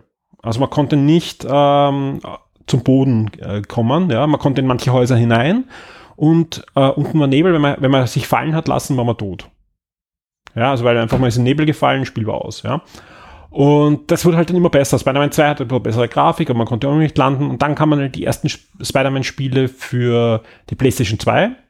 Äh, dann auch schon zum Film, Spider-Man äh, The Movie. Und dann kam einfach Spider-Man äh, 2 The Movie, was wir ja schon erwähnt haben, was für viele bis heute das beste Spider-Man-Spiel überhaupt ist, war ein Open-World-Spiel, was einfach die, die Tugenden des, von Spider-Man mit äh, GTA, also mit Grand Theft Auto verbunden hat und lebte einfach von einer Unmenge an Gegnern und Story-Elementen, die nicht im Film vorgekommen sind. Ja. Es war ja auch äh, damals noch bei Amazing Spider-Man äh, Jahre später so, dass das die Handlung des Films ja nicht äh, nachgespielt hat, sondern direkt nach dem Film fortgesetzt hat. Da war es ja auch wichtig, dieses Spiel nicht zu spielen, bevor man den Film gesehen hat, weil sonst war man komplett gespoilt und, und dann weitergeführt hat. Ne? Genau. Nur alles, was da passiert ist, wurde dann natürlich weggeworfen mit dem Erscheinen von Amazing Spider-Man 2 Ja. im Kino.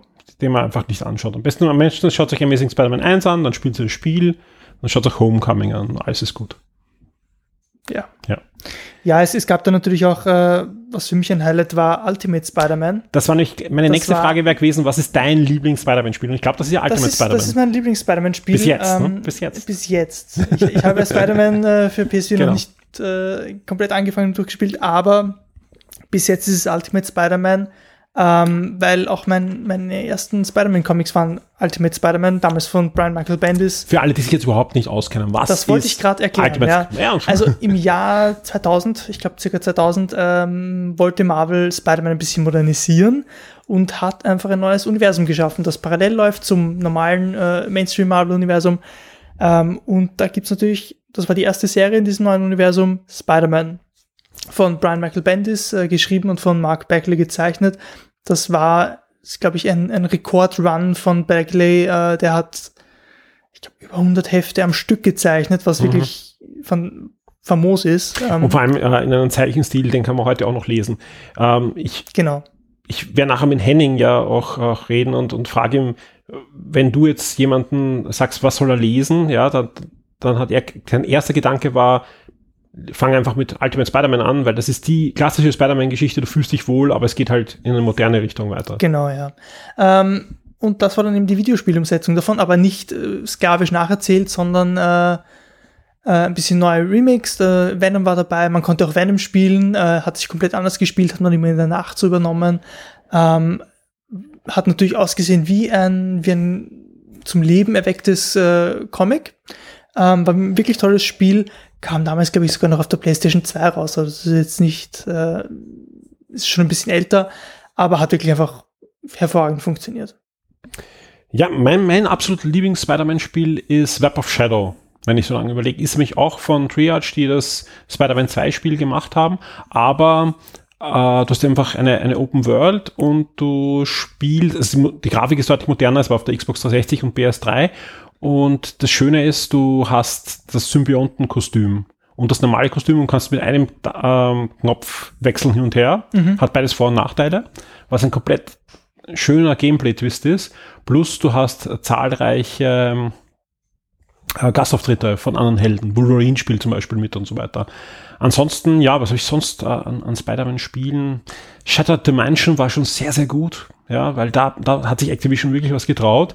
Ähnlich wie jetzt, äh, wo ja Sony hergeht und so ein bisschen das Spider-Verse bedient, hat es da eigentlich ein erstes Spider-Verse-Spiel gegeben. Auch da Madame Web im, im Mittelpunkt als, als Storygeberin. Ja, und du hast halt Level, die Amazing Spider-Man sind, also reguläre Spider-Man in einer Cell-Shading-Optik gehabt. Ja, dann hast gegeben ähm, Ultimate Spider-Man in einer anderen Grafikoptik. Dann hat es gegeben äh, Spider-Man 2099, also Genau, der ja. zukünftige Spider-Man, der in der Zukunft ist, ja, in einer ja, mehr Renderoptik, in so einem polierten, alles war poliert, ja. Und dann gab es noch Spider-Man Noir in einer Schwarz-Weiß-Optik, das sich gespielt hat wie, Wie Batman, wie ja. Batman Arkham, weil es ist Batman. Und das war, also jetzt nicht das allerbeste Spider-Man-Spiel, aber ein sehr, sehr gutes Spider-Man-Spiel, was einfach total viel Abwechslung geboten hat, weil es waren eigentlich vier Spiele in einem. Ja. War aber kein Open-World-Spiel, muss man dazu sagen.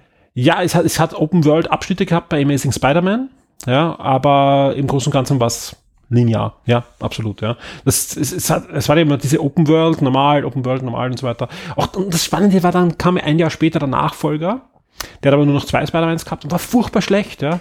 Also der, Halt komplett recycelt und, und, und, und, und uninspiriert, ja. Und, das, und dann hat halt wieder Triage, dann Web of Shadow gemacht, war wieder super. Dann kam wieder Spider-Man Friends and Foos, äh, gab es dann für die Wii. Das war grottenschlecht. Also man konnte sich einfach nicht auf Activision verlassen, dass sie gute Spider-Man-Spiele gemacht haben, ja. Daneben haben sie dann auch noch Spiele gemacht, wo nur nicht Spider-Man Support-Charakter war, wie die sehr guten äh, Marvel-Rollenspiele, ja. Ultimate Alliance. Ultimate Alliance 1 und 2 war natürlich auch, auch da, wenn du zum Beispiel da den Einser gespielt hast und nur Spider-Man spielen wolltest, hat es fast 10 Stunden Spider-Man-Quests gegeben, wo du die wichtigsten Storylines gespielt hast und, und, und. Also da gab es wirklich viele Sachen zum Entdecken.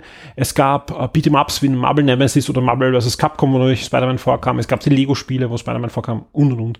Aber das waren die großen Highlights. Wer sich mehr für die Historie interessiert, für die haben wir was, ja, weil es gibt eine Artikelserie auf der Spider-Man-Webseite, die wir gestartet haben, haben wir heute noch gar nicht erwähnt, ja. Spidey.shock2.at, die Webseite zum Podcast, kann man sagen, ja. Da gibt's eine Artikelserie, der erste und der zweite Teil sollten jetzt schon online sein, wo wir wirklich vom allerersten Spider-Man-Spiel bis zum letzten möglichst alle beleuchten. Falls wir irgendwas vergessen, bitte in den Kommentaren hinterlassen oder im Forum, dann wird das ergänzt, aber wir bemühen uns da wirklich eine komplette Historie abzuliefern. Ähm, bevor wir noch über die Comics reden, würde ich sagen, mach mal ein kurzes Gewinnspiel, kündigen wir ein Gewinnspiel an. Jetzt ist nämlich schon ein Gewinnspiel online für euch, da könnt ihr mitmachen. Auch das findet ihr auf spidey.shock2.at.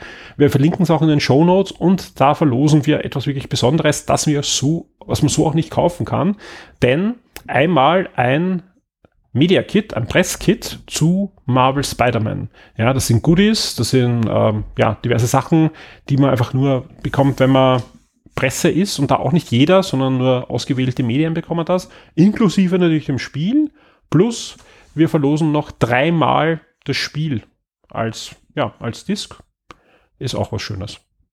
Also ich glaube, das ist ein schöner Preis und wird nicht das letzte Gewinnspiel sein. Ich kann jetzt schon versprechen, wir haben äh, auch ein wirklich, wirklich schönes Comic-Gewinnspiel für euch im Laufe dieses Podcasts. Wir haben schon über Ultimate Spider-Man ja gesprochen. Ja, das ist ja wirklich ein, ein, ein, ein toller Ansatz gewesen von, von Marvel zu sagen, okay, wir wollen, eigentlich wollten sie nur Spider-Man aktualisieren, aber aus dem wurde ja dann viel mehr. Aus Ultimate Spider-Man wurde das Ultimate Universe, ja, und, und warum ich nur mal kurz drauf äh, eingehen will, weil da passierten ja einige Dinge. Ja, inzwischen gibt es dieses Ultimate Universe ja so in der Hinsicht nicht mehr. Genau, es wurde gestrichen, aber einige Charaktere wurden Genau. hinübergebracht, in, hinübergebracht ins normale Marvel-Universum. Genau. Unter anderem Miles Morales. Ja, und jetzt frage ich dich, warum Miles Morales? Ja, weil du hast ja gesagt, ähm, eigentlich ist ja die Spider-Man-Geschichte eine normale Spider-Man-Geschichte gewesen. Peter Parker wird am Anfang von der Spinne gebissen, kämpft gegen seine Gegner. Wer ist dieser Miles Morales? Der kommt ja auch jetzt im, im Spiel vor. Genau, also äh, Peter Parker wird in Heft Nummer 1 äh, von der Spinne gebissen und in Heft Nummer 140, 150 stirbt er aber. Ähm, und dann übernimmt eben Miles Morales, der dann ebenfalls von der Spinne gebissen wird, äh, die Rolle von Spider-Man. Wie war das damals? War das ein großer Aufschrei? Ähm, es war nicht mehr so groß wie äh, damals in den 90er Jahren, als Superman gestorben ist. Das war ja auf den, den Titelseiten von, von, von Tageszeitungen und so weiter. Vor allem, es war nur im Ultimate Universe. Genau, also es war erstens mal nur das Ultimate-Universum, aber war natürlich trotzdem ähm, ja ein großes Ereignis, weil es ja dann doch eigentlich Marvels bekanntester und, und berühmtester Charakter ist. Ähm, aber war natürlich auch ein großer Schritt eben dadurch, dass äh, Miles Morales jetzt ähm, halb äh, afroamerikanisch und halb Latino ist, ähm, dass da einfach ein großer Schritt in Richtung äh, Repräsentation von anderen Kulturen und, und Ethnien gemacht wurde. der eine oder andere, der jetzt vielleicht zuhört und, und sagt, "Pa, dann ist halt Peter Parker tot, dann kommt er halt in zehn Heften später wieder. Im Ultimate Universe gab es eine festgeschriebene Regel. Also eigentlich gab es zwei Regeln. Ja, eine ist gebrochen worden.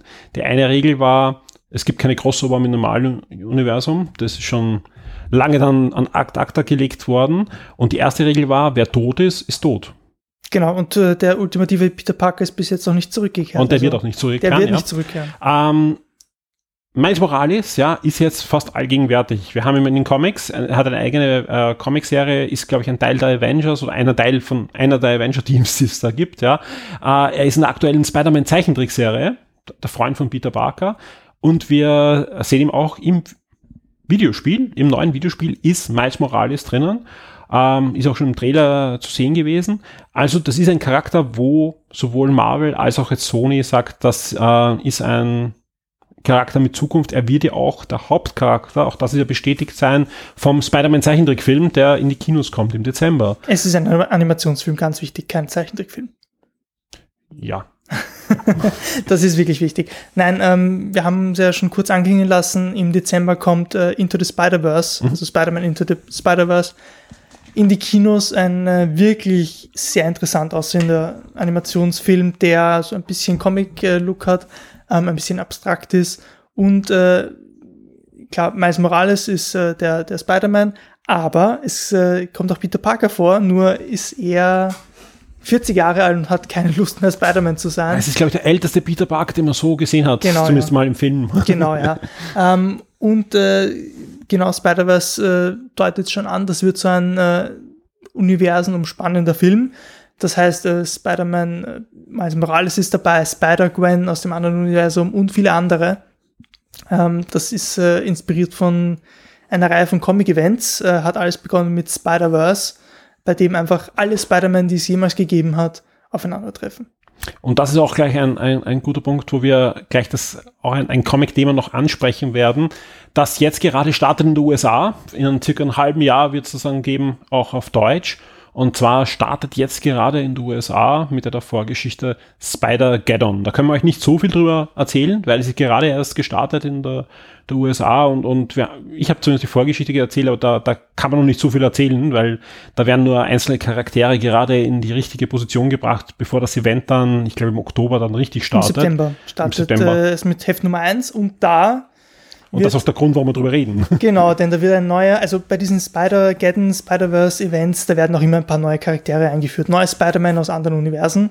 Und diesmal gibt es auch einen neuen Spider-Man und der hat eine weiße Spinne auf der Brust. Das ist nämlich der Spider-Man äh, aus dem Videospiel und das ist halt wirklich auch was Besonderes. Das heißt nämlich, der ist ab dann Kanon.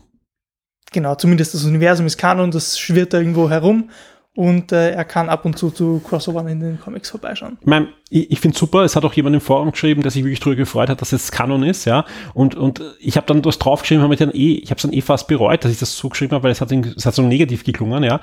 Weil Marvel tut sich natürlich auch leicht, ja. Ich, ich freue mich auch, dass er im Comic vorkommt, ja. Aber äh, Kanon ist ja jetzt auch die japanische Live-Action-Serie inzwischen, Genau, ja. ja, die ja wirklich nichts mit, mit den Comics zu tun hat. Man muss sich vorstellen, äh, es gab ja mehrere Versuche, Spider-Man auch äh, ins, ins Kino und ins Fernsehen zu bringen, bevor die, die Kinofilme kamen. Eine war in den 70er Jahren eine Fernsehserie in den USA, wo die auch in Europa dann das Kinofilm lief, ja. Ähm, und dann gab es äh, in der gleichen Zeit auch in Japan einen Versuch, Da war Spider-Man ein Alien und hatte einen Transformer-Kampfanzug. Ja, es ist einfach, es ist schon ein Japaner, glaube ich, der gebissen wird von einer Spinne. Der hat aber dann so ein Armband, wo der Anzug drin ist und sein Anz äh, und er kann auch jetzt diesen Transformer äh, anrufen. Und er fährt auch auf dem Motorrad und so. Also es ist einfach, stellt euch vor, die Power Rangers zehn Jahre vorher, aber die Machart von der Serie und mit Spider-Man aber. Spider-Man hat einen Kampfanzug und ein Motorrad und ganz seltsam. Ist auch nicht Peter Parker, sondern ein japanischer Junge. Auf alle Fälle in Spider-Verse gibt es auch wieder Geschichten mit diesem Spider-Man. Der kommt auch jetzt wieder vor bei Spider-Geddon. Was ich einfach zum Teil abstrus finde, zum Teil schon irgendwie kultig, dass sie das sagen, einfach, okay, das ist unsere Vergangenheit, wir haben die Lizenz hergeben, also ist es halt eine Parallel-Universumsgeschichte. Genau, und Spider-Ham kommt auch vor. Spider-Man ist super, wer das nicht kennt, das ist Peter Porker. ja.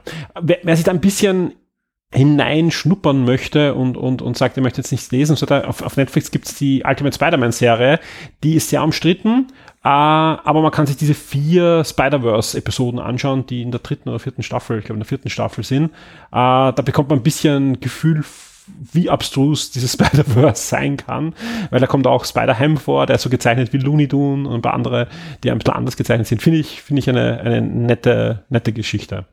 Ich, ich, ich weiß es nicht, weil einerseits, ich habe ich, ich werde dann auch gleich, wir werden einspielen, das, das Interview mit Henning, ähm, finde ich es finde ich es cool, dass sie diese Abwechslung machen, auch in Richtung Videospiel und Film. Andererseits nimmt das natürlich ein bisschen immer weg, die, die Bodenständigkeit, die eigentlich der Spider-Man-Charakter hat. Also das ist dieser, ich, ich bin in New York und ich, ich, bin freundliche Spinne der Nachbarschaft und nicht die, die multidimensionale Spinne. Ja, wohl dieses, äh, jetzt nur kurz angerissen, mhm. dieses Bodenständigere haben sie jetzt auch zurückgebracht mit der neuen Spider-Man-Heftserie, die jetzt gestartet ist vor zwei Monaten oder so. Äh, Dan Slott hat ja nach zehn Jahren Autorentätigkeit die Serie abgegeben. Jetzt gab es einen Relaunch, Amazing Spider-Man Nummer 1 von Nick Spencer. Äh, und das ist schon ein bisschen bodenständiger jetzt. Ja, sehr schön. Ja, ähm, wir haben schon angesprochen, es kommt eben Spider-Geddon, da kommt ein, ein der Spider-Man der, der Spiele vor. Es gibt den Spider-Man aber auch noch in Buchform. Und zwar äh, sowohl einen schönen Artwork-Band, der dieser Tage erscheint, wo, wo halt über die Entwicklung der Charaktere und des Designs ist. Es gibt zum Beispiel auch einen Anzug im Spiel, der ist von Eddie Kranoff äh, designt. Das ist der Designer, der auch also der hat, der Iron Man und so weiter also, gemacht hat. Ja. Genau, also Adi Kranoff hat damals äh, Iron Man Extremis gezeichnet, diesen berühmten Story Arc. Uh, und das war dann auch, also seine Designs waren die Grundlage für den Look von Iron Man im, in den Marvel-Filmen. Genau, er hat auch als, als Designer dann sogar für Marvel Studios noch gearbeitet und arbeitet, glaube ich, jetzt auch noch. Äh, er hat auch wieder mitgearbeitet bei, bei, beim letzten Avenger wieder für ein paar Sachen. Ich glaube, die, der neue Hulkbuster, den man sieht, da hat er ein bisschen mitgearbeitet und so, was ich in einem Interview gelesen habe. Aber auf alle Fälle, auch der hat wieder was beigesteuert und so weiter. Wo ich aber hinaus will, es gibt auch einen Roman.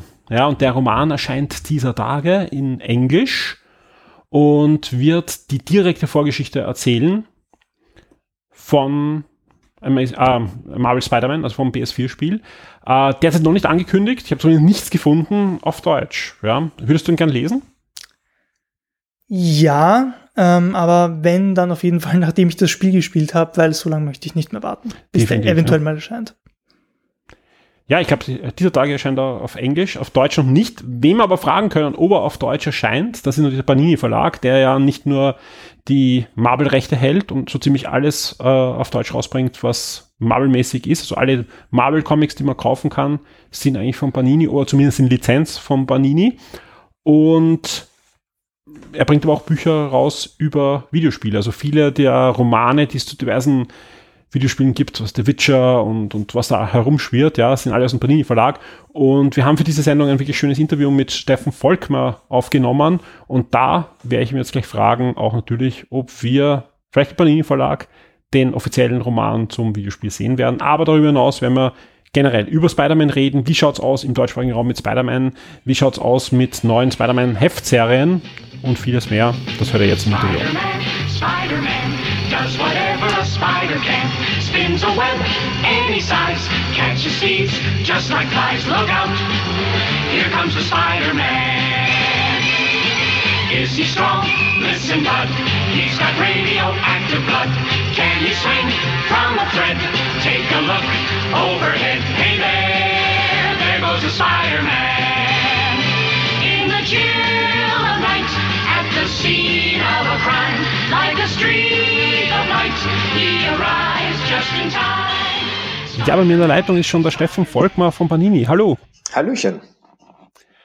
Ja, dich vorstellen, das ist gar nicht so einfach man könnte dich jetzt als PR-Sprecher und Marketingmann von Panini äh, vorstellen, aber das ist eigentlich dir absolut nicht gerecht, weil du bist ja auch unter anderem, und bitte jetzt gleich unterbrechen, wenn ich irgendeinen Blödsinn erzähle, ja auch der Redakteur, der die Simpson betreut und vor allem auch Doctor Who in letzter Zeit und wahrscheinlich noch tausend andere Serien. Alles korrekt, ja. Äh, nebenbei bist du Musiker und äh, ich habe ich hab ein bisschen gegoogelt, du, du betreust auch eine, eine Talkrunde da äh, und und und. Also ich glaube, ich weiß nicht, schlafen tust du, glaube ich, auch nicht viel, oder? Ja, schlafen wird überbewertet. Ich lasse dich trotzdem kurz selber vorstellen. Was habe ich denn alles vergessen? Nö, also so richtig viel vergessen hast du nicht. Also tatsächlich, ich bin Redakteur bei Panini. Ich bin das auch schon ziemlich lange, schon seit äh, 20 Jahren. Äh, ich habe sehr viele Serien schon betreut in meinem Leben.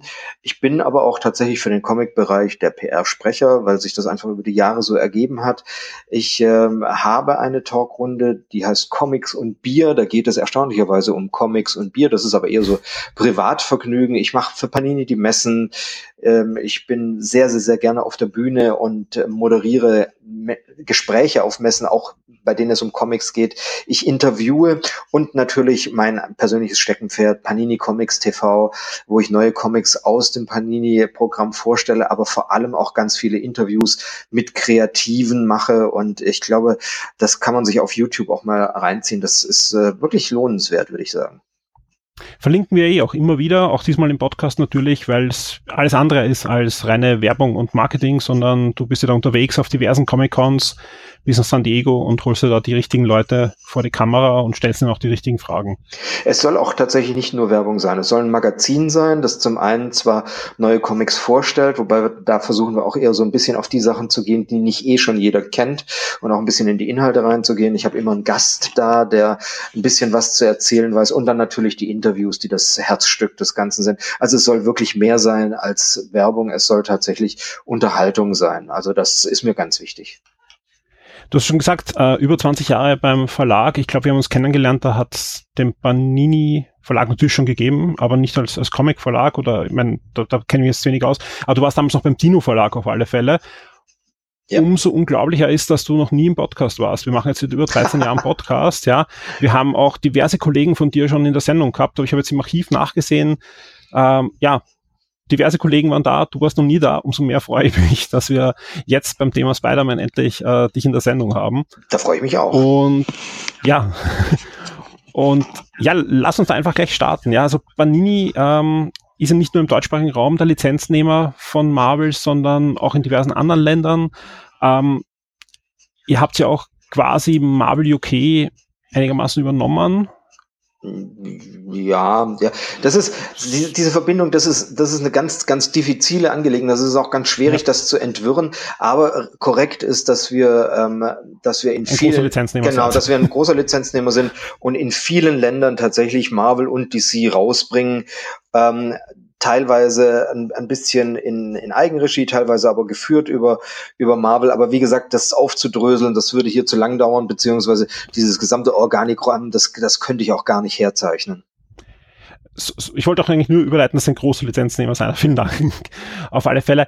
Ähm, ja, du hast angesprochen, Marvel ist, ist äh, einer der großen ähm, Pfeiler bei euch, ja, und damit auch natürlich auch Spider-Man. Wie schaut's da aus? Was erscheint derzeit eigentlich von Spider-Man im deutschsprachigen Raum? Ja, also derzeit haben wir wirklich eine Spider-Man-Fülle, was natürlich dem Film geschuldet ist, aber wir haben natürlich über die Jahre äh, Spider-Man als Serie oder teilweise auch als mehrere Serien immer am Laufen gehabt. Spider-Man ist übrigens die einzige Comicfigur, äh, Superhelden-Comicfigur in Deutschland, die ohne Unterbrechung ähm, seit den 70er Jahren immer in irgendeiner Form erschienen ist. Das ähm, hat keine andere Figur geschafft, nicht mal Batman, nicht mal Superman. Das einzige war Spider-Man, die von einem Verlag zum anderen weitergereicht wurde, bis er dann eben schließlich bei uns war und ähm, auch bei uns immer eine Erfolgsfigur. Es ist tatsächlich, glaube ich, die erfolgreichste Superheldenfigur in Deutschland, muss man immer sagen. Und ähm, jetzt durch geschuldet durch den Film wird natürlich viel rauskommen. Es ist ähm, es ist nicht nur die laufende Serie, sondern es kommen auch Sau Sonderbände raus. Ähm, es ist ein Band erschienen gerade in der Mark Miller Collection, weil Mark Miller auch Spider-Man äh, schon verantwortlich gezeichnet hat und deswegen bot sich das zu der Zeit an. Natürlich auch die begleitenden Sachen zu Venom, die ja auch in dieses Spider-Man-Universum reinkommen. Es wird ähm, irgendwann im Oktober eine Spider-Man und die Avengers Weihnachtsgeschichten geben. Da ist gerade ein Füllhorn, das geöffnet wurde, wo eben der freundliche Netzschwinger von nebenan durch die Gegend äh, schwingt und natürlich auch plaudert. Das gehört bei Spider-Man ja immer dazu definitiv. Warum wir den Podcast aufzeichnen, ist ja auch das, das neue Videospiel. Da ist es so, dass äh, in der USA jetzt eigentlich ziemlich zum Start des Spiels ja das Spider-Geddon-Event äh, startet, das schätze ich mal in einem halben Jahr dann im deutschsprachigen Raum aufschlagen wird. Äh, circa, ja. Ähm, da wird auch der, der Spider-Man aus dem Spiel verwendet, ähm, in diesen Spider-Verse Kosmos eingeführt. Ansonsten gibt's einen Roman und ich muss dich natürlich an dieser Stelle fragen, ja, weil ja Panini nicht nur viele Comics herausbringt, sondern unter anderem ja auch viele Romane zu Videospielen, ja. Ist geplant, den Roman, der die Vorgeschichte ist, zum Videospiel bei Panini herauszubringen? Weißt du oder was? Darfst du schon was sagen? Also ich darf noch nichts sagen. Ich weiß nur, dass er bei den zuständigen Herrschaften auf dem Schreibtisch liegt. Ähm, ich denke, da ist äh, die finale Entscheidung noch nicht gefallen, ob und wann der rauskommt, aber es wird auf jeden Fall ähm, die, die Leute, die da verantwortlich sind, die auch kreativ dann im Hintergrund arbeiten, die ähm, reden sich schon die Köpfe heiß, ob das in Deutschland wohl funktionieren wird. Weil das Problem mit den Superheldenromanen, das ist jetzt Spider-Man unabhängig, ist, dass die in Deutschland sich tatsächlich etwas schwer tun. Trotzdem versucht man es immer wieder speziell, wenn so ein, ähm, ein Thema aufpoppt, wie jetzt das Spiel oder wie ein Film, ob man dann auch mal wieder einen Roman in Deutschland versucht. Von daher würde ich der Sachen durchaus Chancen einräumen. Das heißt, selbst der sehr gute Civil War Roman, der vor einigen Jahren ja auch bei Manini auf Deutsch erschienen ist, war, war kein großer wirtschaftlicher Erfolg. Nee, äh, wirklich. Also die Romane, die tun sich in Deutschland extremst schwer. Ähm, wobei man natürlich auch sagen muss, in Deutschland war bis vor vielen Jahren auch das Filmpflaster noch ein sehr holpriges für die Superhelden. Also in, selbst weltweit Filme, die, die dort rausgekommen sind im Superhelden-Genre und die wirklich weltweit Millionen Umsätze gemacht haben, sind in Deutschland sehr gerne als, als Kassen Gift geendet. Das hat sich eigentlich erst in den letzten Jahren mit diesen, mit dieser Vielzahl hervorragender Verfilmungen so langsam kontinuierlich geändert, dass das auch in Deutschland funktioniert hat. Aber Deutschland ist da wirklich, äh, oder der deutschsprachige Raum ist da ein sehr schwieriges Pflaster. Ist auch äh, vielleicht äh, ein, ein Thema, das ich gerne noch ansprechen würde, nämlich wie schaut's aus mit dem Lesernachwuchs? Es ist so, dass wie wir jung waren, hat es in jedem Kiosk, in jedem Zeitschriftenhändler jede Menge Comics gegeben. Das ist heutzutage oft leider anders, ja. Man findet vielleicht noch ein lustiges Taschenbuch, man findet Simpsons, man findet Star Wars, dann ist meistens in Österreich zumindest schon sehr, sehr dünn, wenn, wenn überhaupt noch irgendwas da ist, ja. Äh, Banini hat immer wieder probiert, auch die Superhelden in die Kioske zu bringen. Es gab ja eine größere Offensive vor einigen Jahren. Jetzt sind es drei Serien, die bei Marvel noch da sind. Äh, die bleiben zumindest äh, auf absehbare Zeit, weil im Jänner starten ja diese drei Serien auch alle drei neu. Das ist ähm, Spider-Man, Avengers und Deadpool. Aber wie siehst du das? Ist da nicht eine Gefahr, dass euch der, der Nachwuchs irgendwann ausstirbt? Aber man muss erstmal, glaube ich, sagen, dass das äh, so äh, gar nicht stimmt. Also vielleicht für Österreich, für Deutschland, aber nicht. Es gibt äh, derzeit eigentlich so viele Heftchen am Kiosk, wie es äh, wie es vielleicht mal zum, äh, zum, zum Golden Age in den 70er, mhm. 80er gegeben hat. Ähm, dazu kommt eben auch noch, dass mittlerweile ein Großteil der Klientel nicht mehr über diese kleinen Kioske, sondern eben über die Bahnhofskioske bedient wird, ähm, die die riesige Superheldenregale haben, wo auch die, die äh, Sammelbände und alles liegen. Eigentlich sieht es da ziemlich gut aus, aber es ist trotzdem tatsächlich so, dass es im Comic-Bereich ein Nachwuchsproblem gibt, weil sich die Kids tatsächlich mehr im digitalen Bereich aufhalten, dort aber die digitalen Comics gar nicht so für sich entdeckt haben, sondern eben auf die Spiele ausweichen.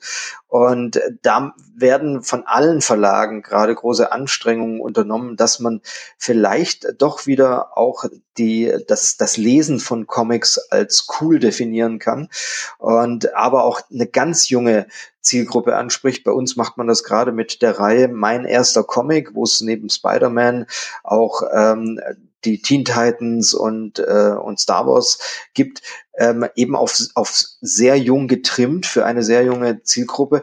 Ähm, aber vielleicht auch ein bisschen mit, mit Hinblick darauf, dass man versucht, die Eltern anzusprechen, die vielleicht äh, die Comics auch noch eher aus ihrer Jugend kennen und dann sagen, na, probier es doch mal und kauf meinem Kind das das ist so ein, so ein Versuch und es gibt immer wieder Versuche und wir hoffen natürlich, dass das irgendwann auch dementsprechend fruchtet, untermauert von den Filmen, dass die Superhelden in Comicform auch für die jüngere Leserschaft wieder richtig cool werden. Schaffen wir es, die Filme nachhaltig äh, für euch, Leserschaft, zu generieren? Das ist, bei Iron Man zum Beispiel hat es ja nicht äh, funktioniert. Ja, doch, das oder? ist ein ganz interessantes Phänomen. Ähm, früher hat man gesagt, ähm, da, da spreche ich jetzt aus der Erfahrung, der, mit, mit der ich schon sehr lange Comics mache. Früher hat man gesagt, du kannst im Umfeld eines Filmes kannst du sehr gut verkaufen. Du kannst Sonderbände verkaufen, du kannst Sondereditionen verkaufen. Ähm, und die Verkäufe gehen auch bei einer Serie dann hoch.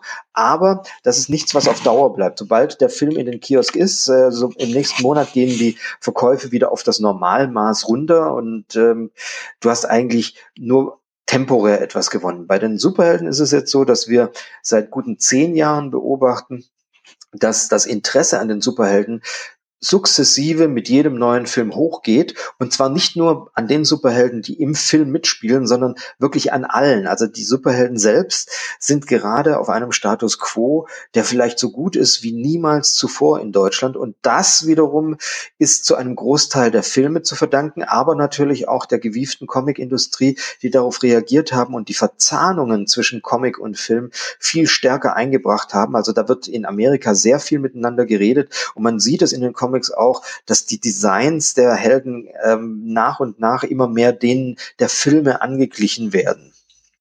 Natürlich. Und ein, ein Deadpool ist ja auch da, um zu bleiben, oder auch im Comic jetzt, weil den hat es ja vorher so im deutschsprachigen Raum nicht gegeben und jetzt hat er eine eigene Heftserie, die es überall gibt.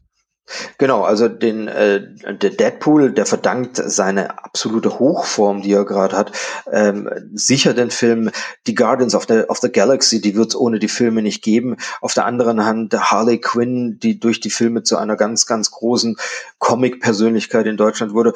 Und ähm, dann aber auch so, so nette Kleinigkeiten, wie zum Beispiel die, die Runaways über die äh, TV-Serie von, von Netflix, ähm, ein, ein wunderbarer Sammelband, der da gerade rausgekommen ist, der schon zehn Jahre existiert. In Deutschland hat keiner einen Gedanken dran verschwendet, bevor dann eben diese Netflix-Serie rausgibt. Und das ist ein brillanter Band, einer der besten Stories, die ich in letzter Zeit gelesen habe, wo ich dann sagen muss, da danke ich aber den Machern der TV-Serie, dass sie dafür gesorgt haben, dass, dass man bei uns sich entschieden hat, diesen Sammelband mit den Runaways rauszubringen.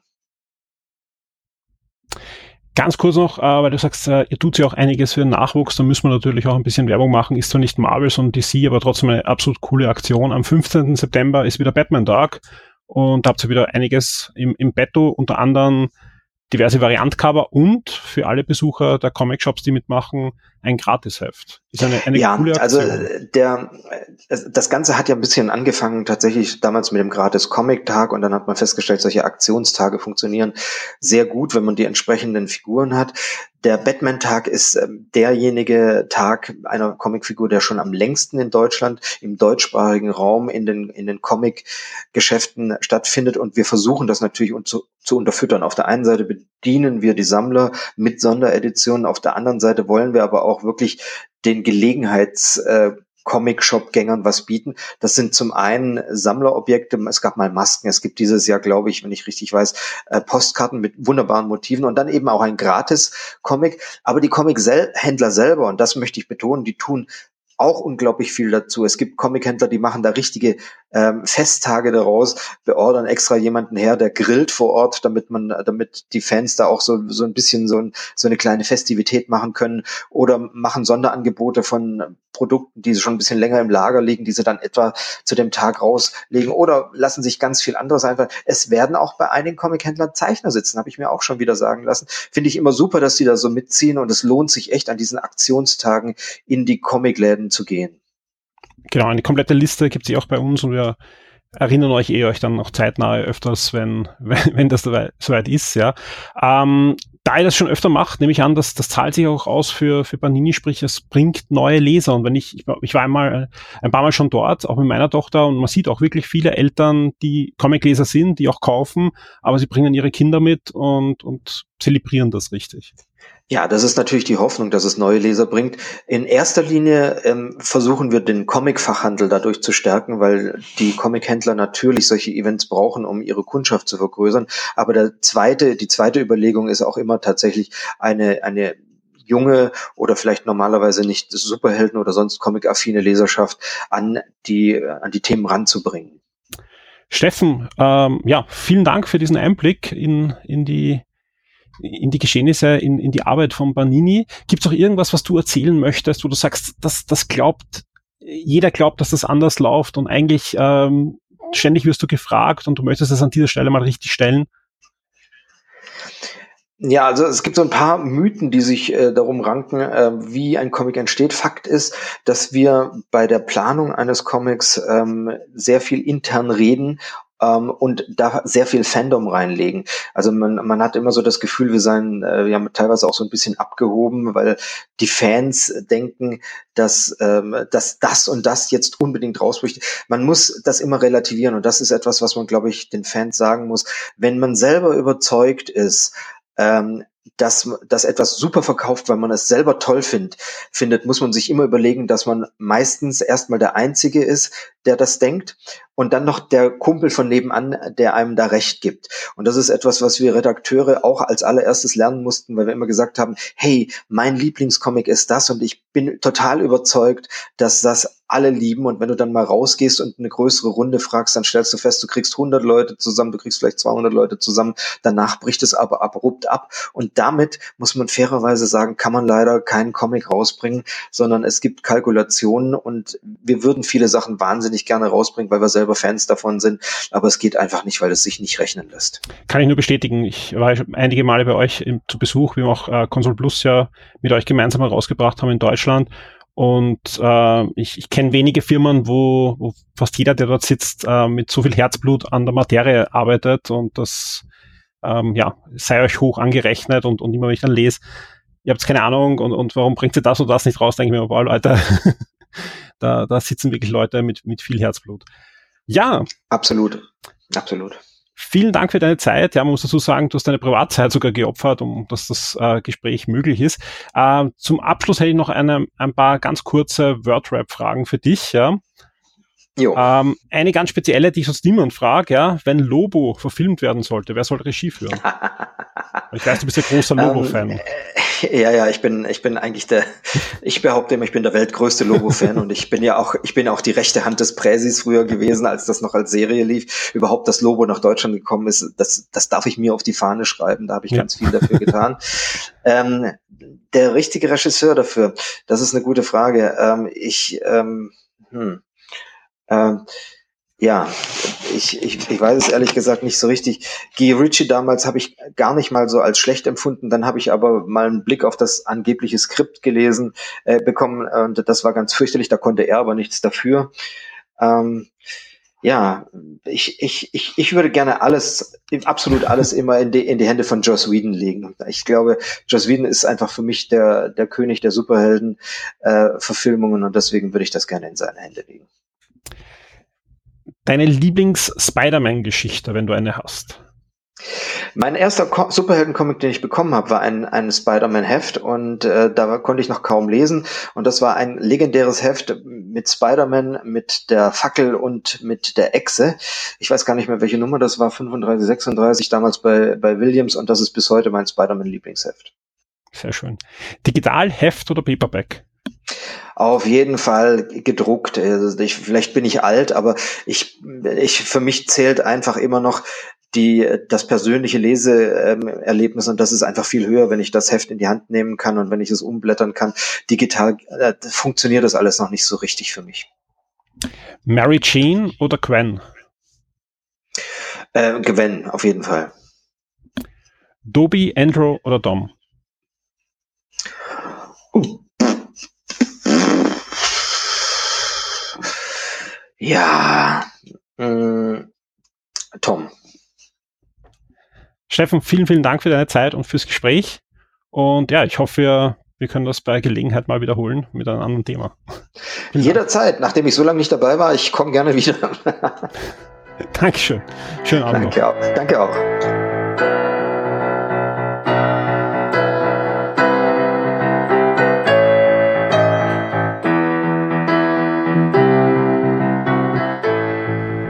Ja, war ein sehr interessantes Gespräch und wirklich unglaublich, dass in ja, 13 Jahren Konsole und jetzt Shock 2 Podcast der Steffen noch nie bei uns im Podcast war. Also ich den habe ich schon so oft gesehen und, und wir arbeiten ja mindestens die, die Zeit schon miteinander zusammen.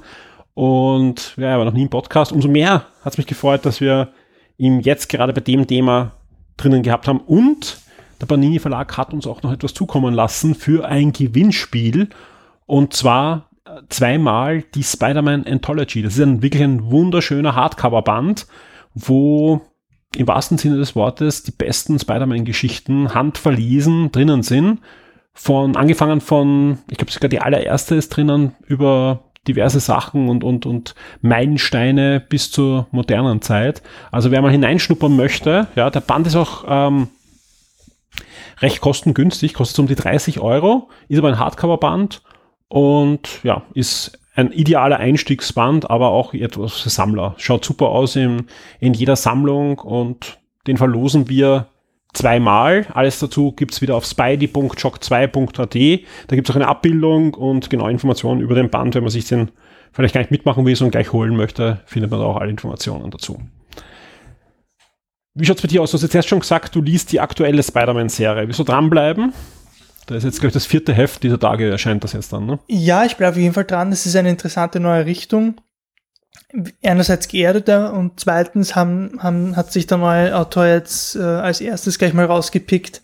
Ein Thema, das sehr viel Relevanz hat für Spider-Man, nämlich äh, aus großer Kraft folgt große Verantwortung. Das ist dieser berühmte Satz ja. von Onkel Ben, den man immer und immer und immer wieder hört.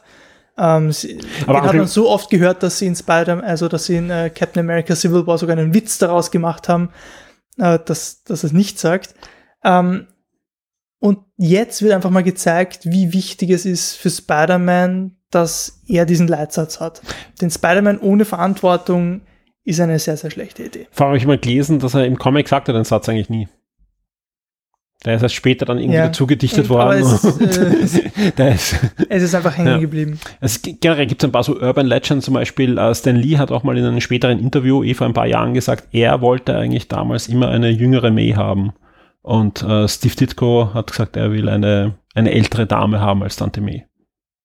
Also eigentlich Oma May. Ja, also auch spannend. Ja, Steve Ditko haben wir, haben wir eh auch, ähm, habe ich kurz mit Henning äh, gesprochen, das Interview wird man jetzt dann gleich einspielen der erste Spider-Man-Zeichner, ja, der erst vor kurzem verstorben ist, der hat ja auch maßgeblich da eben so dazu beigetragen, dass der Held so eben aussieht, wie er jetzt aussieht. Also wie viel hat er die, glaube ich, die ersten, die ersten Runs hat er gezeichnet und ist dann übernommen worden von von Jack Kirby.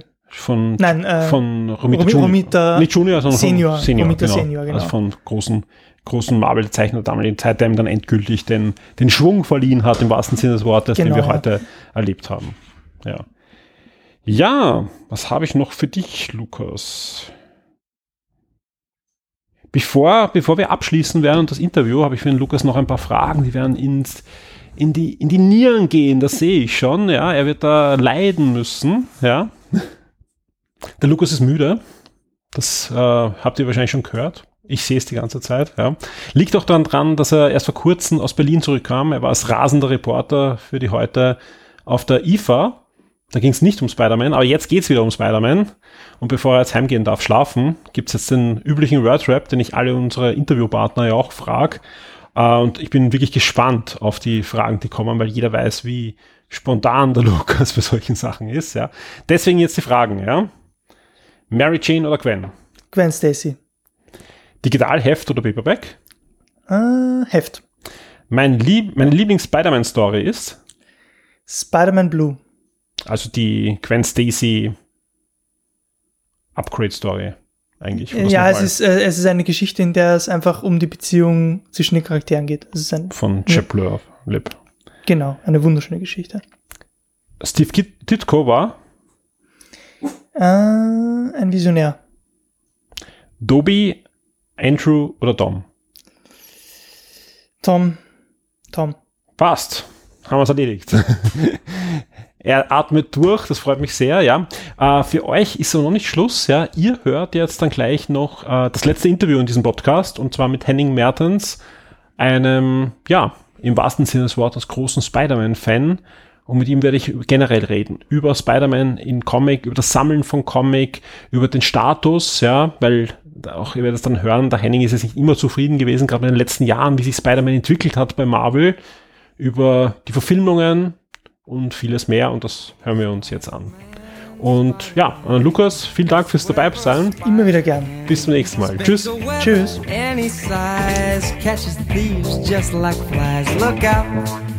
Here comes the Spider-Man.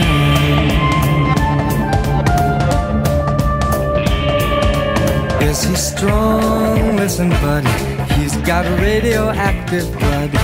Can he swing from a thread? Take a look overhead. Hey there, there goes the Spider-Man. In the chill of night, at the scene of a crime, like a streak of light. he arrives. Ja, bei mir in der Leitung ist schon der Henning Mertens. Hallo Henning. Hallo aus Hamburg, hallo. Ja, vielen Dank, dass du Zeit genommen hast für den Spider-Man-Podcast. Ja, ähm, Ja, sehr gerne. Wenn Shock 2 Spider-Man ruft, dann hüpft doch ins Netz.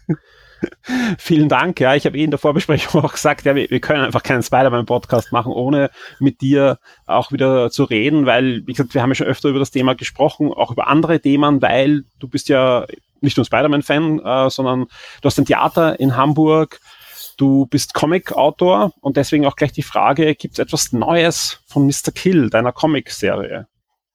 Äh, ja, wir haben jetzt äh, im Sommer, da waren wir auf der äh, Comic-Con in Stuttgart und da hat äh, das Heft Nummer 5 Premiere gefeiert, ähm, wo auch so illustre äh, deutsche Comic-Zeichner drin sind, wie der Tompa und äh, Stefan Dinter von Zwerchfell und das äh, und auch der Elbe Billy natürlich auch wieder dabei und ähm, ja, das ist natürlich ganz toll, wenn man da so ein Heft rausbringt mit solchen Namen und ja, das ist, also wie gesagt, Nummer 5 ist das jetzt rausgekommen.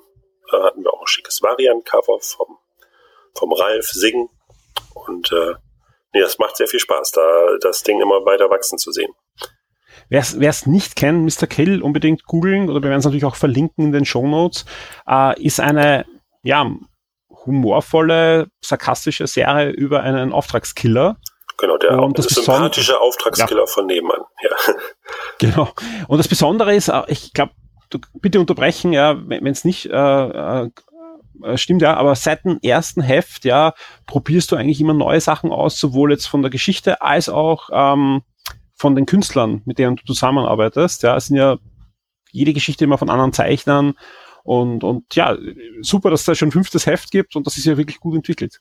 Ja, genau. Also ähm, pro Geschichte gibt es eigentlich einen anderen Zeichner und äh, in jedem Heft gibt es drei Kurzgeschichten, beziehungsweise es gibt so auch ein Heft, wo auch das mal heftlang war, das dann von einem Zeichner komplett gestaltet wurde. Und äh, eigentlich kann man jedes Heft für sich alleine lesen. Jede Geschichte ist so ein bisschen abgeschlossen. Aber, äh, und da hat die fünf jetzt auch eine Besonderheit, äh, es geht langsam so in Richtung roter Faden. Und das macht auch sehr viel Spaß. Also wir haben natürlich auch erstmal abwarten müssen, wie kommt die Serie überhaupt an. Und äh, ich wollte auf jeden Fall keine Serie irgendwie machen, die äh, einen roten, dicken Faden hat und dann irgendwann sagen wir, nee, lass uns das mal lieber aufhören, das rentiert sich nicht. Ähm, so war das irgendwie so alles so schön in sich abgeschlossen. Es wurden aber schon Brotkrumen gestreut, die den Weg, wie gesagt, zu diesem roten Faden öffnen. Und jetzt haben wir gesagt, komm, wir ziehen das durch und jetzt darf ich äh, die Geschichte bis zu Ende erzählen. Und das, äh, ja, es macht sehr viel Spaß. Und man sollte auf den Zug unbedingt aufspringen. Auf alle Fälle. Das heißt, du arbeitest schon an Heft 6. Äh, ja, also äh, meine Arbeit an Heft 6 und Heft 7 sind sogar schon abgeschlossen. Die Hm, liegen jetzt okay. schon auf den Zeichnertischen. Und äh, ja, da sind auch wieder sehr viele tolle Namen. Unter anderem haben wir jetzt äh, einen US-Künstler gefunden, der auch Bock hatte, bei Mr. Kill mitzumachen. Ähm, und ja, wie gesagt, das wird alles irgendwie immer, immer breiter, immer größer und das äh, äh, ja immer besser. Das äh, darf ich natürlich nicht sagen. Das äh, verbietet mir meine Bescheidenheit, aber ähm, Natürlich. aber nee, also ähm, ja, man darf gerne mal reinschnuppern, das äh, würde mich sehr freuen. Super. So. Ja, ja ähm, mehr als sechs Hefte, nämlich mehr als 800 Hefte hat Ja. schon der nächste Spider-Man, um eine, eine Überleitung äh, zu schaffen, ja. Ähm, wir haben eh schon öfter darüber geredet, du hast eine sehr umfassende Sammlung der Serie. Du, du bist ziemlich komplett oder bist komplett, ja. Ähm, ja, ich habe jetzt tatsächlich ja irgendwann einen Schlussstrich gezogen, äh, aber ähm, ja, eigentlich habe ich, also von den Amazing-Sachen habe ich eigentlich fast alle, bis auf jetzt das letzte Jahr, da habe ich dann tatsächlich dann doch mal einen Schlussstrich gezogen. Aber ich glaube, du hast jetzt wieder angefangen, ne? Bei deinem Neustart. Hm, Also ich habe mal reingestoppt. Also äh, genau, ähm, der Amazing Spider-Man ist jetzt ja wieder angefangen mit einer neuen Nummer 1, mal wieder. Ähm, und äh, die habe ich natürlich angetestet, weil ich war ja sehr unzufrieden mit dem, was Dan Slott jetzt so die letzten Jahre gemacht hat. Das äh, ging immer weiter in eine Richtung, wo ich dachte, das, äh, äh, das, das hört sich dann immer so an, äh, als ob man irgendwie so alt, irgendwie äh, mit seinen Ellbogen gelehnt auf der Fensterbank sitzt und Falschparker anzeigt und runter von Rasen brüllt, aber das war tatsächlich irgendwie nicht mal mein Spider-Man, irgendwie so. Und äh, da, er hat einfach ein paar Dinge gemacht, die mir einfach aufgestoßen sind. Zum Beispiel, dass äh, irgendwie Spider-Man nicht mehr der, der nicht mehr der Hauptcharakter in seiner eigenen Serie war, ähm, dass er sich ständig von irgendwelchen äh, Iron Man und sowas oder oder Spider Ghost mhm. irgendwie retten musste. Also er hatte irgendwie ähm, die Figur irgendwie so in eine Ecke geschrieben, wo ich sagte, hm, das gefällt mir einfach nicht. Und jetzt habe ich äh, diese neue Eins, die jetzt rausgekommen ist, von äh, Nick Spencer und, und Ryan Audley, habe ich natürlich mal angetestet, alleine, alleine auch wegen dem Artwork, äh, weil ich bin ja auch großer Invincible-Fan gewesen und äh, der Zeichner ist da jetzt ja zu Marvel rüber gewechselt, nachdem Invincible beendet wurde. Und äh, Nick Spencer hatte ich auch noch sehr positiv in Erinnerung von diesem Superior Spider-Man Foes ähm, Run, den er da mal geschrieben mhm. hatte. Von daher musste ich das natürlich mal austesten. Und äh, ja, äh, äh, der, äh, die haben einiges wieder richtig gebogen. So viel sei schon mal dazu gesagt. Lass, Genau, lass uns da noch ein bisschen äh, äh, vorher zurückgehen, ja? ja. Weil beim letzten Mal, beim letzten Mal, wo wir miteinander gesprochen haben, das war zu Weihnachten für die Weihnachtsfolge, da hast du ihm auch gesagt, ja, äh, den Slot hat er, man muss ja um, um jetzt nur, nur negative Sachen zu bringen, ja. Der gute Mann hat knapp zehn Jahre Spider-Man geschrieben, ja. ja. Das ist und, richtig. und nicht nur eine Serie, oft parallel mehrere Serien, war für so ziemlich jedes Videospiel verantwortlich, das rauskam. Er war Spider-Man, ja. Mhm. Und ähm, du, du hast damals eher ein Zitat von ihm gesagt, dass er gesagt hat, er, er wird so lange schreiben, bis ihm die Feder aus der Hand reißen oder er einfach umfällt und sie müssen ihm die Feder aus der Hand nehmen, ja, das er nicht beschreiben kann, ja. Das ist zum Glück nicht passiert, ja sondern ähm, ja, er, er hat das Zepter abgegeben an Nick Spencer. Ja, ähm, muss aber wirklich dazu sagen, in diesen zehn Jahren gab es ja wirklich viele sensationale äh, Storylines und er hat ja Spider-Man wieder oft so einen Höhe, also Höhenflug gebracht. Ja, ich bin ja sogar äh, ein, ein großer Fan von von der ja über ein Jahr sich hinziehenden Storyline, wo nicht Peter Parker Spider-Man war, sondern ähm, ja, das war auch einer, auch genau, das war auch einer Wahnsinn, meiner Höhepunkte. Ja. Das war, das war richtig. Also ja, das kann man genau. ihm natürlich nicht absprechen. Also ähm, Innovation hat er da wieder reingebracht oder auch sagen wir mal ähm, ja nicht nur sein eigenes Stempel, sondern auch, also er war mutig auf jeden Fall. Ja. Aber ähm, gut, äh, wenn man halt mutig ist als Autor einer etablierten Figur, dann äh, prallen natürlich auch irgendwann äh, ja so Hardcore ähm, äh, Traditionalisten möchte ich mich gar nicht mal nennen. Also ich äh, mag es ja auch, wenn, mhm. wenn mit einer Figur was ausprobiert wird, aber in dem Fall hat es halt einfach nicht funktioniert. Aber klar, also zehn Jahre, ähm, er hat damit den Rekord gebrochen. Er ist der langlebigste, äh, dienstälteste quasi damit ja. äh, äh, Spider-Man-Autor. Und äh, klar, also wer, wer zehn Jahre lang an einer Figur sitzt, äh, ich meine, man, man man sagt ja schon, die Figur an sich ist jetzt 60 Jahre alt. Äh, irgendwann sind gewisse Dinge einfach mal auserzählt. Man kann einfach nicht mehr richtig alles mit einer Figur machen, weil es irgendwie alles schon mal einigermaßen gegeben hat. Und wenn man dann selbst überlegt, ich bin jetzt zehn Jahre an einer Serie, also äh, Gut, ich bin jetzt kein Dan Slot und wir sind kein Marvel, aber ich, äh, ich bin jetzt froh, wenn ich auf Ausgabe 12 komme und dann auch sagen kann, auch jetzt probiere ich mal was anderes mit Mr. Kill. Also man, äh, man, man brennt natürlich auch irgendwann aus und nach zehn Jahren jeden Monat nicht nur manchmal eins, sondern auch zwei Ausgaben rauszuhauen, äh, das ist schon eine Leistung. Das muss natürlich auch ja, auf jeden ich, Fall honoriert ich, werden. Ich, ich sehe schon, wir werden, wenn äh, Mr. Kill Ausgabe 13 draußen ist, miteinander reden. Ja, und ja. ich sagen, nein, ich habe noch so viele Ideen. Ja, und ich genau. sagen, wird es nicht langsam Zeit, das Zepter abzugeben? Nein, ich habe Ideen, ich kann nicht.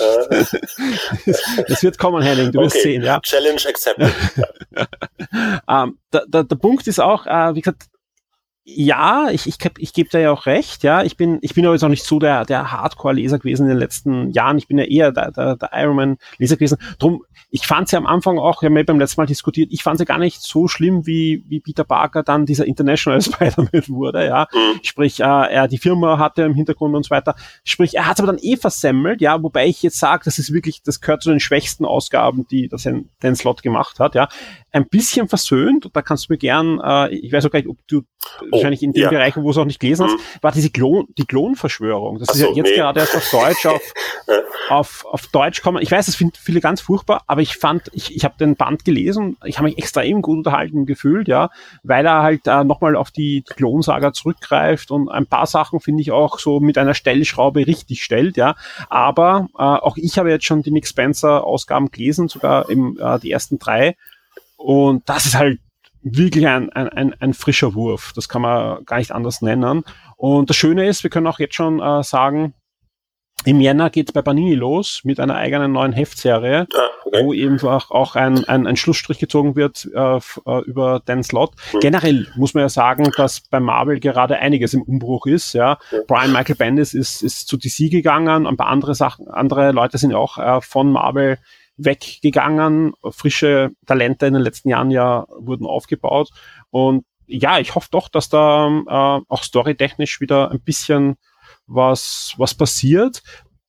Bei Spider-Man finde ich, finde ich wirklich spannend, dass, dass sie es schaffen, anscheinend da wirklich schon einen neuen Thrill hineinzukriegen. Also ich, kenne mehrere Leute, die genauso wie du von Dan Slot am Schluss schon, ich würde nicht sagen angewidert waren, aber einfach sie es nicht mehr interessiert haben, ja, die einfach Genau. jahrelang Ja, Spider-Man gelesen ja, genau, haben Das war's. Hat mich nicht mehr interessiert. und, genau. und einfach das Aber Ja, ich glaube also- auch, äh, um da vielleicht noch mal so ein bisschen gesamt äh, psychologisch ranzugehen. Äh, wobei, nee, ich muss einmal noch mal kurz zurück äh, zu der Art Schlussstrich Dan Slot, weil Mhm. ich habe tatsächlich auch sein letztes Heft gelesen, diese 801 ist das ja, glaube ich, gewesen. liegt von mir, ja. Genau, richtig. Und äh, die fand ich sensationell. Da habe ich tatsächlich Ja. in der U-Bahn gesessen und mir auch ein kleines Tränchen verdrückt, weil äh, du da gemerkt hast, das war das war so eine Art Epilog äh, von oder äh, beziehungsweise gar nicht mal Epilog von von von seinem Run, sondern einfach nur Mhm. so so eine Standalone-Geschichte. Und äh, die hat so 185 Prozent den Geist von Spider-Man geatmet. So irgendwie, das war richtig Ja. ein Liebesbrief an Spider-Man. Und das hat mich tatsächlich auch nochmal wieder so ein bisschen versöhnt mit Dan Slott, kann man sagen, weil äh, du da gemerkt hast, nee, der liebt die Figur. Also die, das ist so eine Geschichte gewesen, die hat er wahrscheinlich schon ewig in der Schublade gehabt. Äh, und also das, das war wirklich, wirklich, wirklich sehr, sehr schön. Äh, es, es wurde so von, von äh, nicht von Spider-Man, war nicht selbst äh, ähm, der Protagonist quasi der Geschichte, sondern äh, es wurde so aus den Augen eines eines äh, ja, normalen Bürgers beschrieben, der halt von Spider-Man beeinflusst wurde in seinem Leben. Und das ist es eigentlich tatsächlich so, das, was, was ja Spider-Man auch ausmacht. Der ist halt so der Held der kleinen Leute. Und ähm, dieses ganze äh, halt durch durchs Weltall rumturnen und sowas alles, das war, das sind halt so nicht die Geschichten, die ich mit Spider-Man so irgendwie immer verbinde. Oder natürlich gibt's da auch äh, äh, andere Sachen, aber es wurde halt dann doch irgendwie immer so fantastischer. Und auch genau tatsächlich dieser Punkt mit der Klonsaga, äh, das war der, wo ich dann ausgestiegen bin, weil es mir dann auch wirklich zu diffus wurde mit äh, äh, was was will, will er jetzt mit der Figur alles noch überhaupt noch erzählen. Ähm, aber um jetzt wieder da zu diesem Punkt zurückzukommen, wo ich sagte, ich setze jetzt mal etwas größer an, äh, ich glaube tatsächlich, ähm, in dieser, weil wie gesagt, ich, ich habe ja, ich habe mich ja sehr stark auch mit den Anfängen von Spider-Man befasst und auch, also ich, selbst wenn, wenn ich noch nicht so alt bin, also ich habe ja erst in den 90ern angefangen tatsächlich zu sammeln, aber ich habe sehr viel zurückgesammelt und mir quasi das komplette Werk einmal von vorne bis hinten gegeben. Und äh, ich glaube auch tatsächlich, und deswegen gibt es auch gerade so diesen Unschwung bei Marvel, ähm, es ist einfach Zeit für eine neue Generation von Lesern, glaube ich. Und äh, äh, ich glaube gerade gerade so dieses serielle Comic-Lesen ähm, ist, ist äh, sehr viel mit Wellen beschwungen halt. Ne? Also du hast halt, äh, du hast ja nicht umsonst diese diese Golden Age, Silver Age, Bronze Age, äh, Modern Age, Dark Age. Äh, es ist alles immer so eine Welle und ähm, ich glaube, dass tatsächlich nach 60 Jahren, deswegen hat DC es ja eigentlich auch schlau gemacht, da diesen diesen einmal diesen großen Reboot zu machen bei Crisis on Infinite Earths, wo sie gesagt haben, ähm, weil ich glaube, in so einem Comic-Universum kannst du tatsächlich nur bedingt logisch eine große Chronologie irgendwie erzählen, ohne dich irgendwo verzetteln. Und das ist ja gerade das Problem, was Marvel in den letzten, ich sag mal, 15, 20 Jahren hat. Ähm, sie machen immer solche Soft-Reboots, irgendwie so, so quasi Neuanfänge, aber eigentlich erzählen sie immer trotzdem noch alles weiter, äh, weil sie so krampfhaft an der alten Continuity festhalten äh, was, was ich ja damals eigentlich auch immer so als große Stärke von Marvel gesehen habe, mittlerweile aber erkenne, äh, die können einfach nicht weiter erzählen, ohne immer neue Figuren einzuführen, äh, sei es jetzt auch bei Spider-Man, diese ganzen, also das ist ja eine Spider-Family oder ähm, äh, mit, mit Iron Man irgendwelche Sachen äh, äh, zu machen, ähm, die dann wieder zurück in die Origin gehen. Also es, es sind immer sehr viele Rückbezüge, die dann aber dieses große Kontinuitätskonstrukt irgendwie immer ab, weiter abschwächen.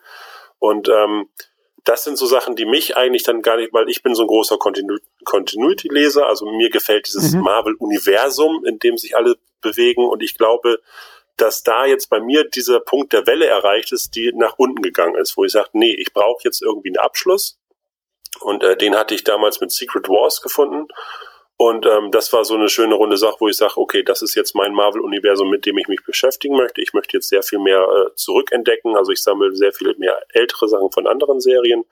Und äh, das ist sozusagen mein Universum, klar. So und äh, an, anhand von Amazing Spider-Man gucke ich jetzt hier ab und zu nochmal, was jetzt eigentlich Sache ist. Zum Beispiel war ich sehr überrascht, dass der Kingpin äh, Bürgermeister von New York geworden ist. Ja. ja. Das war, glaube ich, irgendwie in Daredevil der Fall, ne? Genau. Definitiv, ja. Anlass, Anlass ähm, für, für unser Gespräch ist ja das, das neue ja, Spider-Man Videospiel. Nein, nein, kein, kein, kein, Problem. Das Ausholen ist super, darum rede ich ja mit dir. Wir wollen ja, ich will ja nicht nur oberflächlich, sondern das soll ja auch das Gespräch sein im, in dem Podcast, ähm, was ruhig auch in die Tiefe gehen kann in den Comics, ja. Und du wirst auch sehen, ich, ich will das gleich so überleiten, sondern es, mhm. ist, es, es baut eigentlich auf dem auf, was du gerade gesagt hast. Ähm, Anlass ist ja das Spider-Man Videospiel, was ja auch genau das macht, äh, was du gerade gesagt hast. Ähm, mischt die Karten neu, ja, sprich, mhm. äh, gerade bei Spider-Man merkt man es ja, es geht jetzt dieses Spider-Verse, ja, es kommt ja das Spider-Gaddon-Event jetzt, ja, und bei diesem Spider-Gaddon-Event, wenn man auf die Nuller-Ausgabe schaut, wem sieht man da? Den Spider-Man aus dem neuen Videospiel, weil der ist damit auch Kanon, ja, und Marvel tut sich da ja auch leicht, ja, sie sagen einfach, das ist ein, eine andere Dimension, da gibt's Peter Parker, da gibt's Mary Jane Watson, da gibt's ähm, Norman Osborn, der dort der Bürgermeister zum Beispiel ist. Mhm.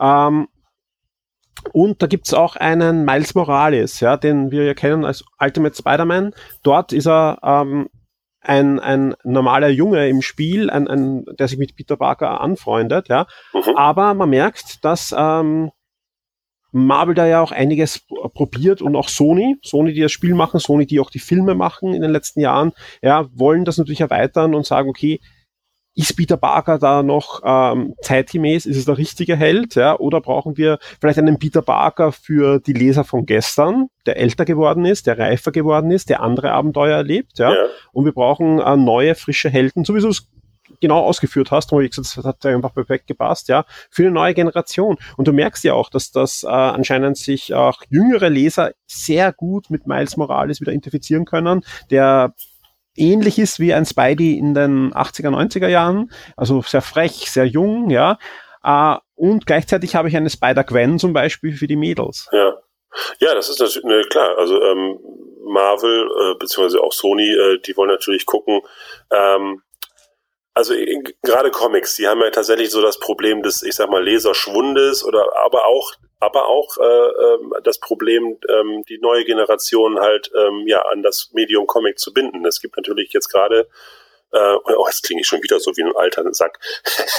aber äh, es gibt natürlich sehr viel. Erfahren, erfahren, äh, ja, erfahren. Äh, ja, aber wir sind ja tatsächlich eine Generation, die ja noch mit den, äh, oh Gott, alten Werten, wollte ich jetzt sagen, nein. äh, also mit den, äh, also wir haben ja noch Pong auf dem Computer gespielt, aber also wie gesagt, äh, die, ähm, äh, die, na, die Ablenkung äh, durch die ganzen anderen modernen Medien äh, ist ja nun mal gegeben und äh, da hat es so ein Comic tatsächlich ja schwer, äh, mit seinen weniger Reizen, wo man selbst sich irgendwie noch mehr investieren muss, natürlich äh, äh, zu punkten. Da greift man, also selbst ich greife ja irgendwie dann doch äh, eher zu der Fernsehserie zum Beispiel als jetzt noch äh, äh, ja, jetzt äh, verzettel ich mich gerade ein bisschen. Aber äh, was ich sagen wollte ist, also äh, ein, ein Comic hat es ja tatsächlich sehr schwer äh, mit den anderen Medien, die ja einfach in der Hand liegen, jetzt gerade irgendwelche äh, äh Handy-Games oder sowas. Und ähm, äh, da wollen sie natürlich gucken, dass, äh, dass sie dann halt die Generation auch noch mit abgreifen. Und das ist ja auch total verständlich. Also äh,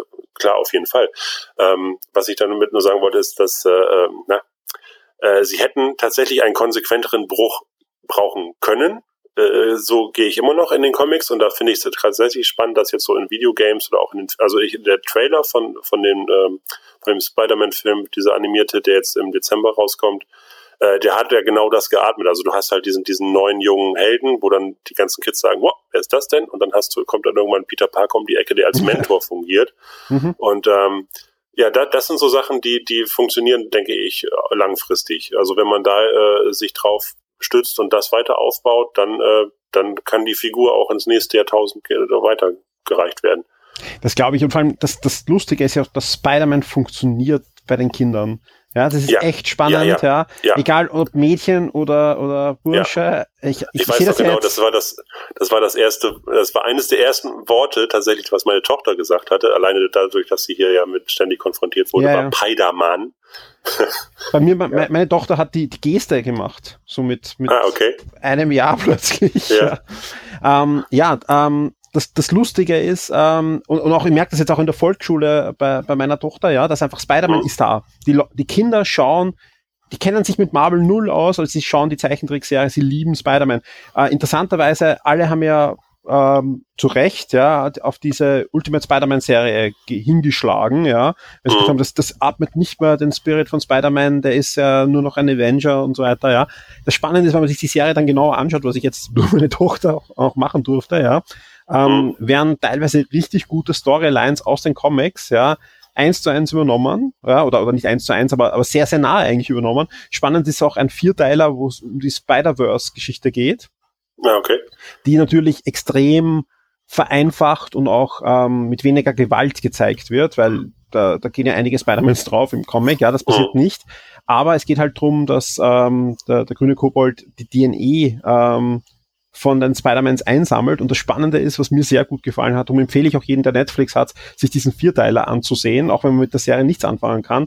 Aber äh, sie, sie reisen halt durch die Dimensionen zu den verschiedenen Spider-Mans.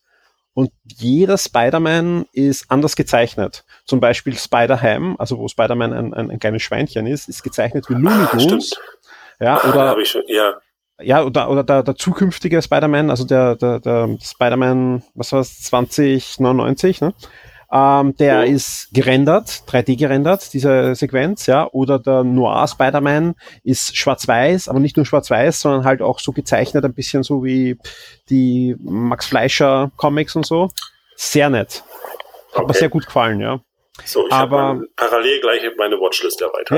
Ja, und, und, und aktuell gibt es eine neue Spider-Man-Serie, die richtet sich auch natürlich an Jüngere wieder, die heißt nur Marvel Spider-Man und die ist ein bisschen so wie, ja, Homecoming, wie das Videospiel, weil auch da ist ein, ein, ein neuer, frischer, junger Peter Parker, der gerade Spider-Man wurde und er hat einen Freund, der Miles Morales heißt. Also wie gesagt, auch da, also anscheinend ähm, äh, wird Miles immer wieder aufgebaut jetzt. Und auch Spider-Gwen ja, kommt davor. Also es ist einfach, ich glaube, Spider-Gwen ist für die Mädels, übrigens heißt ja Spider-Ghost jetzt, ne?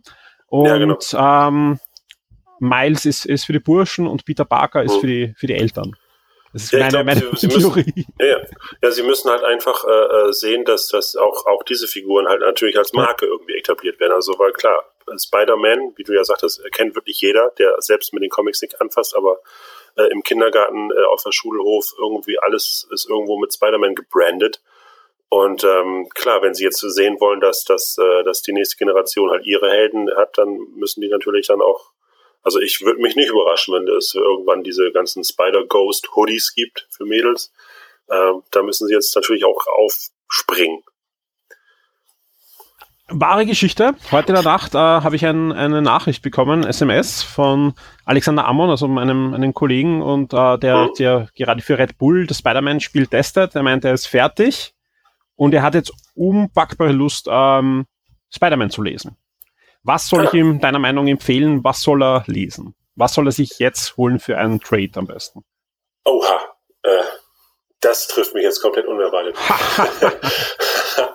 ähm, ja, äh, äh, ist natürlich, das ist immer so eine Frage, ne? was, was empfiehlt man jemandem, weil ähm, ähm äh, gerade so äh, jemanden, der sich damit noch überhaupt nicht auskennt, äh, oder überhaupt, ich sag mal jetzt äh, als erstes, aber Comic-affin vielleicht schon sogar ist, ähm, ist dann immer die Frage nach dem guten Einstieg auch immer gegeben. Ähm, ich würde jetzt spontan tatsächlich sagen, äh, dass, dass er auf jeden Fall mal die ersten Sachen von den Ultimate Spider-Man Sachen, also da, wo auch mhm. Peter Parker noch Spider-Man war, ähm, weil äh, die das ja sehr gut geschafft haben, die Figur dann irgendwie ins Moderne rüber zu äh, hieven.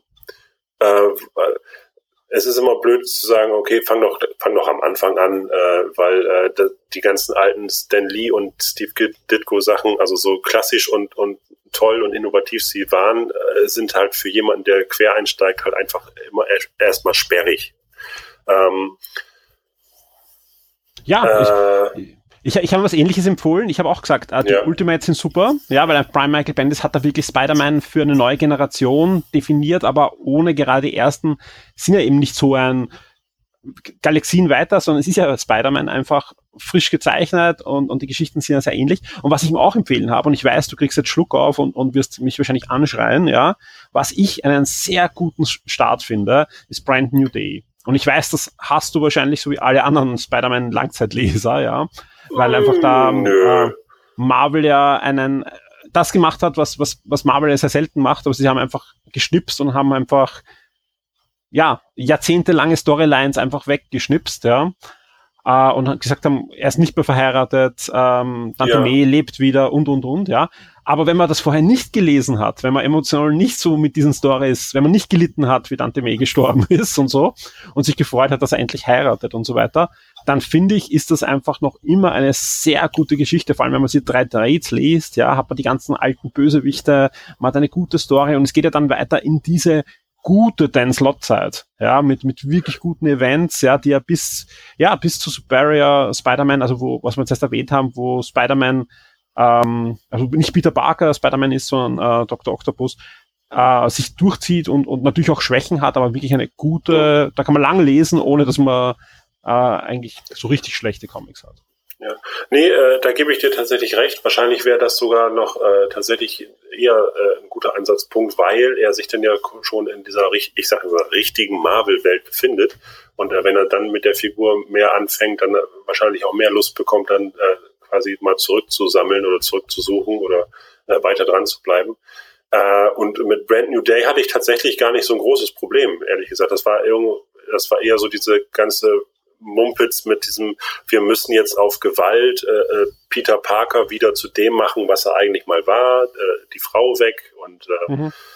Äh, also du, du merktest halt, dass sie da mit der Brechstange rangegangen sind und das war eigentlich, ja, mir hat es tatsächlich eher so einen Schluck auf äh, ja.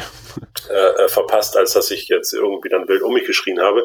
Die Geschichten, die sich daraus entsponnen haben, die waren aber tatsächlich ziemlich gut, das stimmt. Und auch gerade so dieses, äh, dieser Think Tank, den sie ja da hatten, die haben dann ja irgendwie alle drei Ausgaben mal den Autoren gewechselt und trotzdem haben die so ein bisschen aufeinander aufgebaut.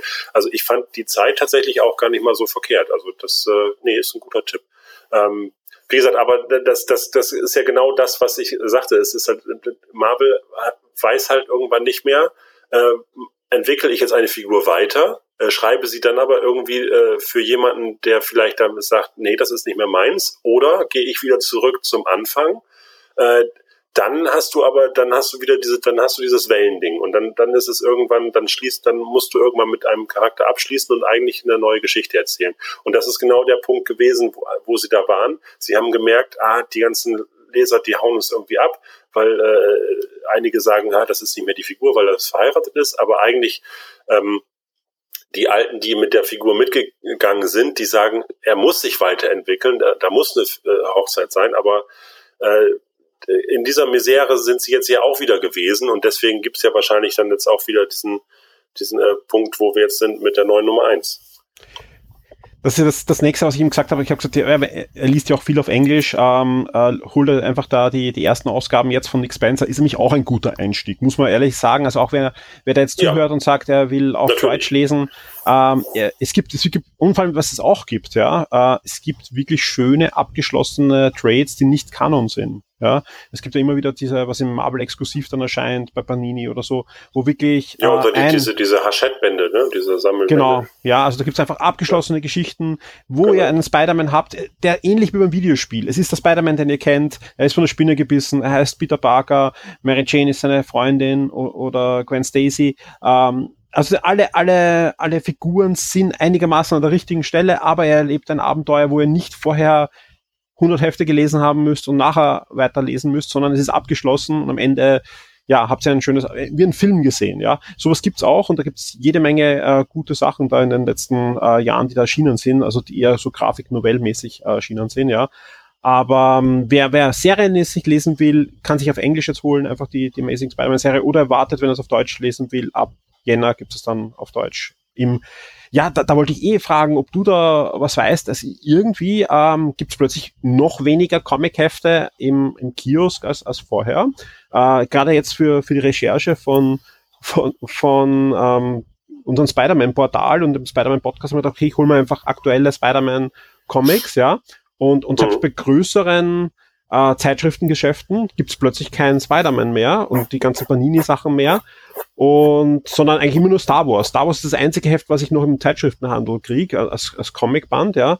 Ähm, dann haben wir gedacht, okay, das ist was Österreichisches. In Österreich äh, hat es gerade Umwälzungen gegeben beim Zeitschriften Vertrieb, einer der großen, hat gesagt, er macht das nicht mehr und es gibt eigentlich jetzt nur noch einen Vertrieb für ganz Österreich, der das macht. Und man dachte, okay, vielleicht hätte die Comics rausgeschmissen. Und ich war jetzt ein paar Mal in Deutschland für, für Videospiele-Events, ja, und haben auch gedacht, am Flughafen, und selbst am Flughafen gibt's nur äh, ein paar Trades und Star Wars als Heft, ja. Also anscheinend hat der Panini irgendwas umgestellt äh, und sie haben auch jetzt angekündigt, eben äh, ab Jänner drei Hefte gibt's, aber es gibt eben keine, keine weiteren, sondern es gibt halt Spider-Man, es gibt Avengers und Deadpool. Die drei Hefte äh, wird es monatlich ja. geben. Weil anscheinend ja die Verkaufszahlen für Hefte im deutschsprachigen Raum nicht mehr das sind. Simpson gibt's auch bald nicht mehr. Das ist ja eingestellt worden ja. in den USA. Also ja. alle, die die Simpson-Comics lesen, da, da hört's bald auf, weil der Verlag existiert bald nicht mehr, der die Simpson-Comics herausbringt. Also, und der gehört ja eigentlich den Matt Groening. Da habe ich auch gehofft, dass er jetzt mit der neuen Fernsehserie auch neue Comics kommen, aber nein, äh, da ist auch Schlussstrich. Wobei man sagen muss, bei den Simpson Comics äh, ist immer so gewesen, dass die, die deutschsprachigen immer ähm, deutlich besser sich verkauft haben als in Amerika. Ja, äh, spannend, da bin ich mal gespannt, weil also ich könnte jetzt nur eine Vermutung äußern, die sich äh, vielleicht auch sogar mit einer Ausgabe, Ausgabe, äh, Aussage, oh Gott, muss was trinken gleich, ähm, deckt, die ich äh, im Verlauf des Gesprächs hier schon getätigt habe. Ich glaube tatsächlich, dass Comics an sich so ein Generationsproblem haben und ähm, dass, dass so diese Verfügbarkeit der Hefte äh, also eigentlich war es ja so, dass, dass die Hefte immer so von, von, von Kindern abgegriffen werden ja, sollte, so auch gerade so an den Kiosken und sowas alles. Ich weiß ja noch, wie, wie wir damals äh, dann immer ständig an den Kiosk oder an, an den mhm. Zeitschriften gerannt sind. Und äh, ich glaube tatsächlich, dass, dass die Comics gerade ähm, eher so auf den Sammlermarkt ausgerichtet werden, auch hier in Deutschland. Und da sind natürlich so Trades äh, irgendwie repräsentabler, wenn man sich die ins Regal stellt oder auch ähm, auch, auch diese ganze Diskussion um äh, Graphic Novel, so dieses äh, ja. Comics für Erwachsene und, und pipapo. Also äh, die ganze, der ganze Comic-Markt richtet sich eigentlich eher auf die Leute, die Geld haben und äh, die irgendwie, ähm, ich sag mal, die Geschichte der Comics schon irgendwie, also den Einstieg schon hatten. Und ich, ich glaube tatsächlich, dass, äh, ähm, dass Comics äh, für Kinder äh, haben es ja auch irgendwie gerade also äh, gibt es ja eigentlich fast gar nicht. Und das, da, da war auch mal eine Diskussion, die ich äh, hier mit Thorsten hatte, äh, hier von Plam Plam, mhm. ähm, äh, beim letzten Erlangen. Äh, wenn du dich da umguckst, es gibt wirklich echt ganz, ganz wenig Comic-Hefte für Kinder. Du hast dann diese ganzen Magazine, wo ein Comic-Anteil ist, aber Furchtbar, da muss unbedingt ja. irgendwie immer noch so ein, so, so ein Plastikscheiß dabei sein. Äh, oder du hast auch ich sage jetzt mal im, im positivsten Sinne der, Aussage, äh, äh, Graphic Novel für Kinder, sowas ja, wie ja. Kiste oder irgendwie genial, sowas. Ja. Mhm. Was, aber, was wirklich richtig gut ist, aber. Aber das kaufen halt, halt die äh, Eltern für die Kinder und nicht ich umgekehrt. Ja. Genau, genau, genau, genau. äh, du, du musst Comics irgendwie verschenken und das ist nicht, also ich, ich glaube, es gibt wirklich, äh, wenn dann vielleicht mal eine Handvoll Kinder, die sagen, ich opfer jetzt mein Taschengeld für Comics und das ist wirklich, glaube ich, gerade in der heutigen Zeit ja, also genau. die einzige ja. Ausnahme, die ist löblich und die funktioniert anscheinend noch irgendwie, ist, ist die Mickey Mouse und das lustige Taschenbuch, ja. Wobei, ja, wobei ich da auch, äh, ich wollte gerade sagen, ich glaube, das ist auch eher so ein Markt, wo man sagt, okay, das, das äh, kauft sich auch eher so der 50-Jährige, der sagt, ich brauche das noch in meiner Sammlung. Als, ja, ich glaube, äh, bei Taschenbüchern. Ja, Ja, Also- die, du hast recht, die Taschenbücher sind da außen vor. Also ich glaube, die lustigen Taschenbücher lesen schon noch Kinder auch, aber halt Ja, auch nicht ja. mehr in der, der Menge wie früher. Wo ich, wo ich Genau. immer erschreckt bin, ist über die Leserbriefe, die hin und wieder gönne ich mir ein Donald Duck Heft. Also da gibt es ja die Donald Duck Hefte mit den wirklich schönen, langen Geschichten, was ja Harper Mhm. wirklich auch zum günstigen Preis rausbringt. Die kosten so ein paar Euro halt und, und die sind aber dick und viele, viele Comics drinnen und manchmal für eine lange Mhm. da- Zugfahrt. genau. Und dann lese ich die, die Leserbriefe, wo sich halt man merkt es einfach, dass die Leser deutlich älter sind als ich und Ja. sich über Sachen auslassen in einer Art und Weise, ja, ich meine, mich wundert, dass es abgedruckt wird, ja. Und ich Ja. denke mir immer nur, oh Gott, Leute, das ist ein Kindercomic, das ist ein Donald Duck Kindercomic, ja, und die regen sich da auf über Gott und die Welt, ja, und das ist furchtbar. Also das, da, da glaube ich auch, da, da bin ich, also generell, ähm, ist das, das, das führt jetzt eh zu weit, ja. Es ist halt, dass der deutschsprachige Comicmarkt, ja, und auch ich, ich, ich selbst habe ja, du weißt, ein paar so ein paar negative Erfahrungen in Comicforen gemacht, Mhm. ja. Also es ist schon ein sehr seltsames äh, Ding. Und ich finde das auch, auch, auch schade, weil einfach auch oft ich den Eindruck habe, dass es auch Jüngeren, die, die da hineinschnuppern wollen, schwer gemacht wird, da hineinzukommen. Und drum, drum kämpfen. Darum kämpfe ich ja immer auch von Anfang an, wenn wir ein Thema haben, eben wir machen jetzt die Webseite über das Videospiel und ich habe von Anfang an auch mich mit Sony diese Webseite ähm, konzipiert habe, ich gesagt, Comics sind das Herzstück in der Webseite. Ja, es geht um das Videospiel, aber wir werden viel Mhm. über die Comics machen, weil einfach äh, wir müssen es schaffen, dass ebenso wie Alex, aber ich weiß, der ist auch kein Junger, aber ähm, ich bin mir sicher, dass viele nach dem Spiel gerne einen Comic lesen wollen, ja, und dann einfach äh, auch einen Mhm. Ansatz brauchen und ja, einfach hoffentlich in die, in, zum Comic-Händler gehen und sich sagen, hey, ich hätte gern einen Spider-Man, dass ich jetzt lesen kann, weil ich habe Lust, Spider-Man zu lesen, ja, und das, das muss es sein, ja, und nicht, nicht dieses, oh, ich bin ein Fan und das ist auch ein bisschen was Deutsches, ja, du hast ja, das Spannende ist ja auch, dass ähm, schon wie, wie ich ein Kind war, hat's gegeben die, die Schund-Comics, eben ein, ein Superman und so weiter, ja, und dann hat's Comic-Comics geben, wie Asterix, Lucky Luke, das haben auch die Mhm, Erwachsenen mhm. gelesen und das hat auch ihr Happer und, und Carlsen, die haben das immer super platziert, ja, das sind, das sind so die wertvollen Comics, ja. Und, und, und das ist schon, es ist was Gutes, ja, weil das hat, sie haben es damit geschafft, dass sowas auch von, von großen Medien äh, rezensiert wird und akzeptiert wird, ja. Aber es ist eben auch gefährlich, ja, weil damit schaffe ich halt ein, ein Klima, wo ein Kind nicht so leicht ein Asterix Ja, eben. Eben. Und äh, äh, wie gesagt, das ist, das ist, ich sag mal, auch so ein bisschen ich sag, ja, die Gefahr, weil äh, sich das, weil sich das dann zu einem Markt entwickelt, der sich seine eigene Kundschaft äh, wegsterben lässt. Ja. Äh, wenn man da jetzt nicht guckt, dass, dass die Comics dann wieder kindgerechter wird. Das hatten wir nämlich auch, äh, wie gesagt, in diesem äh, Gespräch mit, mit äh, ähm, Mhm. Thorsten, ähm, weil wir da äh, jetzt auch gerade in Stuttgart auf der Comic-Con, also weil äh, wir von Plemplem, wir machen ja nur Heftchen, also wir haben ja keine Sammelbände, wir machen was auch druckkostenmäßig natürlich irgendwo äh, für so einen kleinen Verlag, der sich da selbst versucht über Wasser zu halten, natürlich mehr Sinn macht, als jetzt irgendwie die großen äh, ähm, Hardcover rauszubringen. Ähm, aber wir haben da gemerkt an dem Stand, es kamen halt Leute, die gesagt haben, oh, endlich mal wieder ein Comic-Heft. Also Mhm. äh, es ist auch tatsächlich so, so, eine, so, eine, so eine kleine, so ein kleines Bedürfnis da ist auch da. Und ähm, äh, äh, äh, wegen, wegen äh, äh, den Kindern, ah, boah, jetzt habe ich den Gedanken gerade verloren, verdammt, den fand ich gerade so klug. nee, aber äh, genau, äh, weil du sagtest hier, hier äh, lustiges Taschenbuch und sowas alles, das, das sind natürlich eher so diese Funnies, ne? Äh, klar, das war auch mein Einstieg, aber was kommt danach? Äh, mein, ich weiß noch ganz genau, danach, äh, wegen dem Format, gab es von Condor diese ähm, äh, Taschenbücher Mhm. von von, das war so quasi mein, mein fließender Übergang vom Natürlich. lustigen Taschenbuch zum Condor-Taschenbuch. Ähm, aber äh, wenn du jetzt als Kind da bist, äh, mit lustigen Taschenbüchern einsteigst, aber was kommt danach? Dann muss, danach musst du quasi äh, ja, zum teuren Sammelband greifen. Ähm, und das ist natürlich schon mal eher eine Investition, zu sagen, ich zahle jetzt hier, keine Ahnung, was zahlt man bei Panini 13, 15, 17 Euro für, äh, für so ein dickeres Band, äh, anstatt von, ja, ich sag mal so schlanken 5 Euro, die man eher mal zur Hand hat für ein Heft, was dann vielleicht schneller durchgelesen ist, aber dich vielleicht auch schneller anfixt. Wobei man äh, da, und das werde ich auch nachher thematisieren beim Gespräch, äh, Panini ist sehr Mhm. löblich äh, zugutehalten. Zum Beispiel jetzt im August ist eine neue Initiative von Panini erschienen, die anscheinend das Problem ja genauso sehen wie wir. Äh, Mhm. Mein erstes Comic, ja, das sind schöne Büchlein, kann man sagen. Also ein bisschen größer als ein Taschenbuch, aber kleiner als ein Album.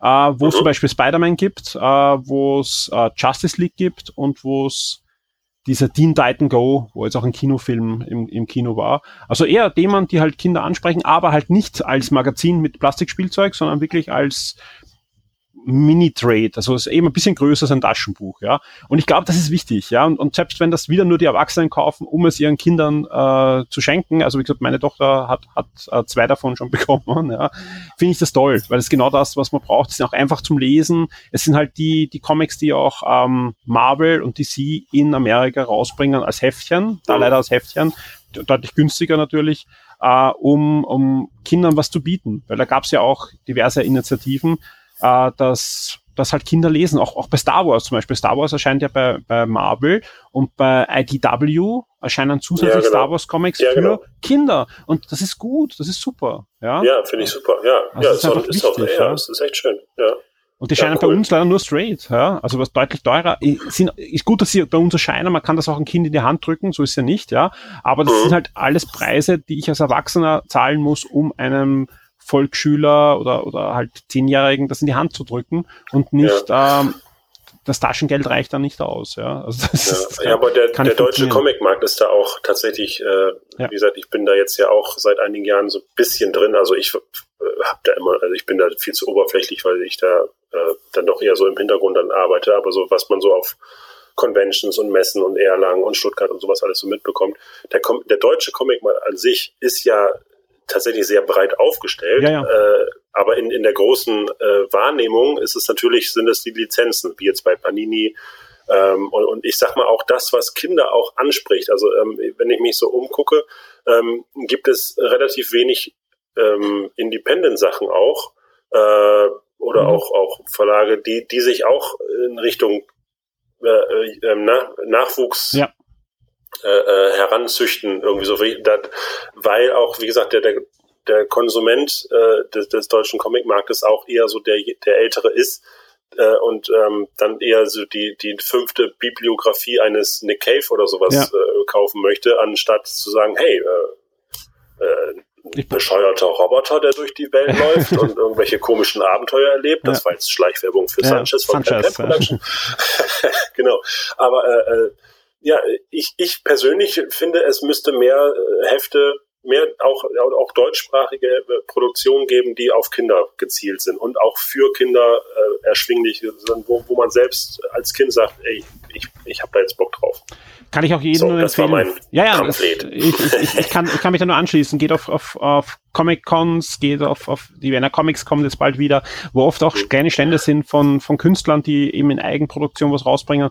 Und ähm, ja, schaut euch das an und wenn es euch gefällt dann oder anspricht, dann, dann kauft euch mal ein Heft, die kosten ein paar Euro und, und, und ihr bringt dann nicht nur ähm, euch Lesefreude, sondern unterstützt da einen, der, der halt sich dann weiterentwickeln kann. Und das ist halt genau, halt und man kann tatsächlich auch, und wie gesagt, die Bandbreite ist echt super. Also äh, du ja. kannst auch Sachen entdecken, wo du, wo du äh, in einem Marvel-Heft irgendwie Jahrzehnte brauchst, bis da, bis man da den Mut entwickelt, in diesem Mainstream einfach mal irgendwelche solche Sachen zu äh, erzählen. Also Definitiv, äh, sowieso, ich äh, äh, gerade Stuttgart war so eine positive Erfahrung auch für mich zu sehen, wie Familien auf mhm. so ein Event gehen und äh, als Familie zum Beispiel äh, Cosplay betreibt. Also das war super, wie, wie, wie Vater und Mutter sich als Marge und Homer verkleidet haben und die Kinder dann als Lisa und, und Bart und äh, ähm, sich irgendwie, ich habe dann irgendwie ein, hinter einer Familie da, die, die waren irgendwelche Figuren aus irgendeinem Computerspiel, was ich nicht kannte, aber die haben sich dann äh, schon überlegt, was sie als nächstes Jahr anziehen und dann überlegt, wie sie die Kinder damit einbauen.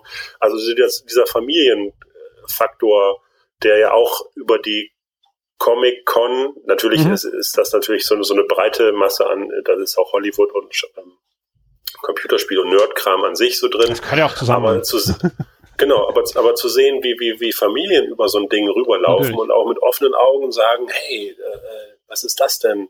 Und ähm, das war das war eine sehr positive Erfahrung für uns als Verlag, aber auch für mich als Familienmensch, der sagt, äh, ja cool, das sind äh, äh, wenn ich jetzt bedenke, mit meinen Töchtern da rüber zu schlendern und zu sagen, hey, guck mal, was ist das denn und was ist das denn, das äh, das ist äh, ja war sehr schön. Also ich kann echt jedem empfehlen, mal auf so eine äh, auch wenn die Cons verschrien sind, äh, aber äh, gerade die in Stuttgart ist da sehr, sehr, sehr familienfreundlich und äh, ich, ich weiß leider noch nicht in Wien, aber äh, da kannst du natürlich dann gut für Werbung machen. Aber ähm, da war auch der Comic-Anteil sehr hoch. Also in Stuttgart ist äh, wirklich, wir hatten eine große Comic Alley mit äh, äh, wirklich der kompletten Bandbreite an deutschsprachigen Comic-Künstlern und natürlich auch eine Panini-Bühne, die dann über Deadpool äh, äh, referiert hat. Aber äh, ja, also hat mir sehr gut gefallen. Also Stuttgart ist eine definitive Empfehlung für jemanden, der irgendwie Comic-affin ist. Ja. Habe ich auch schon gehört, war leider noch selber noch nicht dort, aber werde ich sicher mal machen. Ähm, über Wien kann ich nur sagen, ja, die, die Wiener Comic Con entwickelt sich sehr gut, leider nicht so in Richtung Comics, ja, also war zwar mhm. letztes Jahr ein bisschen besser, aber auch wenn man sich die Ankündigung von heuer anschaut, das, das ist halt eher Entertainment, aber familienfreundlich. Also man kann ruhig mit der Familie hingehen. Ich war jedes Jahr mit meiner Tochter auch dort und ähm, das, das ist ganz super für sie. Und es gibt auch genug Comics. Auch Blem Blem ist ja äh, vor Ort. Ähm, zumindest letztes Jahr, ich weiß noch nicht, heuer habe ich noch keine Ankündigung gelesen, aber dauert ja auch noch ein bisschen bis dahin. Vienna Comics äh, ist, ist sogar noch familienfreundlicher, weil die, zumindest die große, wo auch viele Aktionen gibt, die ist natürlich auch kleiner, ist ja eher so ein Marktplatz, äh, gibt ja auch die Market dann heuer noch zweimal. Ähm, auch da, Blem Blem immer wieder äh, vertreten. Ich hoffe, dass der, der Henning sich irgendwann mal nach Wien verirrt und, und äh, Mr. Kill, Mr. Kill da einen Wien-Auftritt gibt. Aber, aber ja, also ich kann so einfach nur unterschreiben, was der Henning schon gesagt hat, äh, dass, dass solche Veranstaltungen super geeignet sind, um neue Sachen zu entdecken. Oder ihr geht in einen normalen Comic-Shop, ja, auch da gibt's ja oft die, die unterschiedlichsten Serien und, und ein gut sortierter Comic-Shop, der hat ja auch meistens dann noch Indie-Serien im Programm. Also ich habe auch in Wiener Comic-Shops schon Blem Blem gesehen. Ah ja, wahrscheinlich Trachtman. genau, äh, Vienna Comic Con äh, ist der Chris dabei, genau. Also da, da haben wir ein kleines Ständchen, habe ich gerade gesehen. Super. Na, das ist gleich eine Ankündigung in diesem Podcast. Blam Blam kommt wieder nach Wien. Ähm, Henning, ja, vielen Dank fürs Gespräch. Ja, ich werde jetzt noch ja, ein paar. Für die, paar, für die 15 Minuten, ja, die ich eingeplant habe. Super, super leid. Wir haben da ein bisschen, bisschen nee, alles gut. Ich drüber. Aber es ist einfach zu interessant wieder. Ich werde jetzt noch ein bisschen einen Wordrap äh, geben. Ja, ich lasse dich noch nicht gehen. Dauert aber nicht lang. Es sind mhm. fünf kurze Fragen, die du einfach nur kurz äh, beantworten sollst. Ja, äh, Steve Ditko war äh, die Legende in Sachen Spider-Man und der wahre Vater. Mein Liebling, meine Lieblings-Spider-Man-Story äh, ist? Sind die, äh, die ähnlich wie jetzt das, was ich vorhin sagte, äh, in der 801 Geschichten sind, die zeigen, dass Spider-Man in Menschen was bewegt und äh, er für sie da ist. Digital, Heft oder Paperback? Heft. Mary Jane oder Gwen? Mary Jane. Toby, Andrew oder Dom? Ähm, da muss ich tatsächlich auf Tom gehen. Also äh, gerade doch. Auch, auch, wenn ich mit äh, Homecoming ein bisschen Probleme hatte, aber auch nur geringfügig. aber äh, was, was der Junge an, an, an Energie mit reinbringt in die Rolle, das ist echt, das macht Spaß. Das ist schön. Spaß hat mir auch gemacht, das Gespräch mit dir. Vielen Dank dafür. Ja, mir auch. Vielen Dank. Und ja, ja ich hoffe, wir hören uns äh, bald wieder. Vielleicht auch wieder mal zu einem nicht Thema. Spätestens zu Weihnachten werde ich wieder auf dich zukommen. Das kann ich dir jetzt schon versprechen. Da, da kommst du nicht aus. Ja. Ansonsten wünsche ich dir alles Gute für dein Theater, dass sich da alles gut entwickelt und natürlich auch für Mr. Kill. Ja, und auch ja, da. Also wer mal in Hamburg ist, kann gerne mal ins Schmidtchen vorbeikommen, genau. Oder mal in ein Mr. Kill Heft reinschnuppern. Unbedingt. Das würde ja. mich sehr freuen. Ja, vielen Dank. Und bei, bei Heft 13 komme ich dann auf dich zu und, und sage, es ist Zeit, gell? Ja, genau. ja. Los, leg die Feder nieder. Henning, vielen Dank, ja, und bis dann. Tschüss. Ja, ich danke dir. Ciao.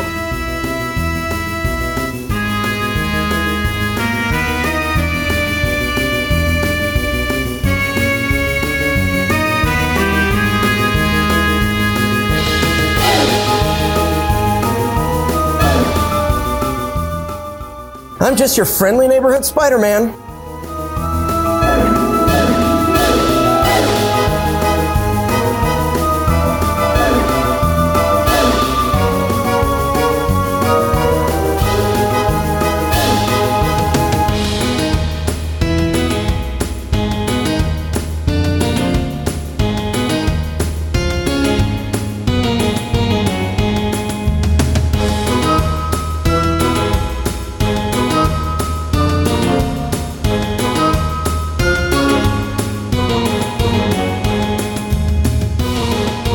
My spidey sense is tingling.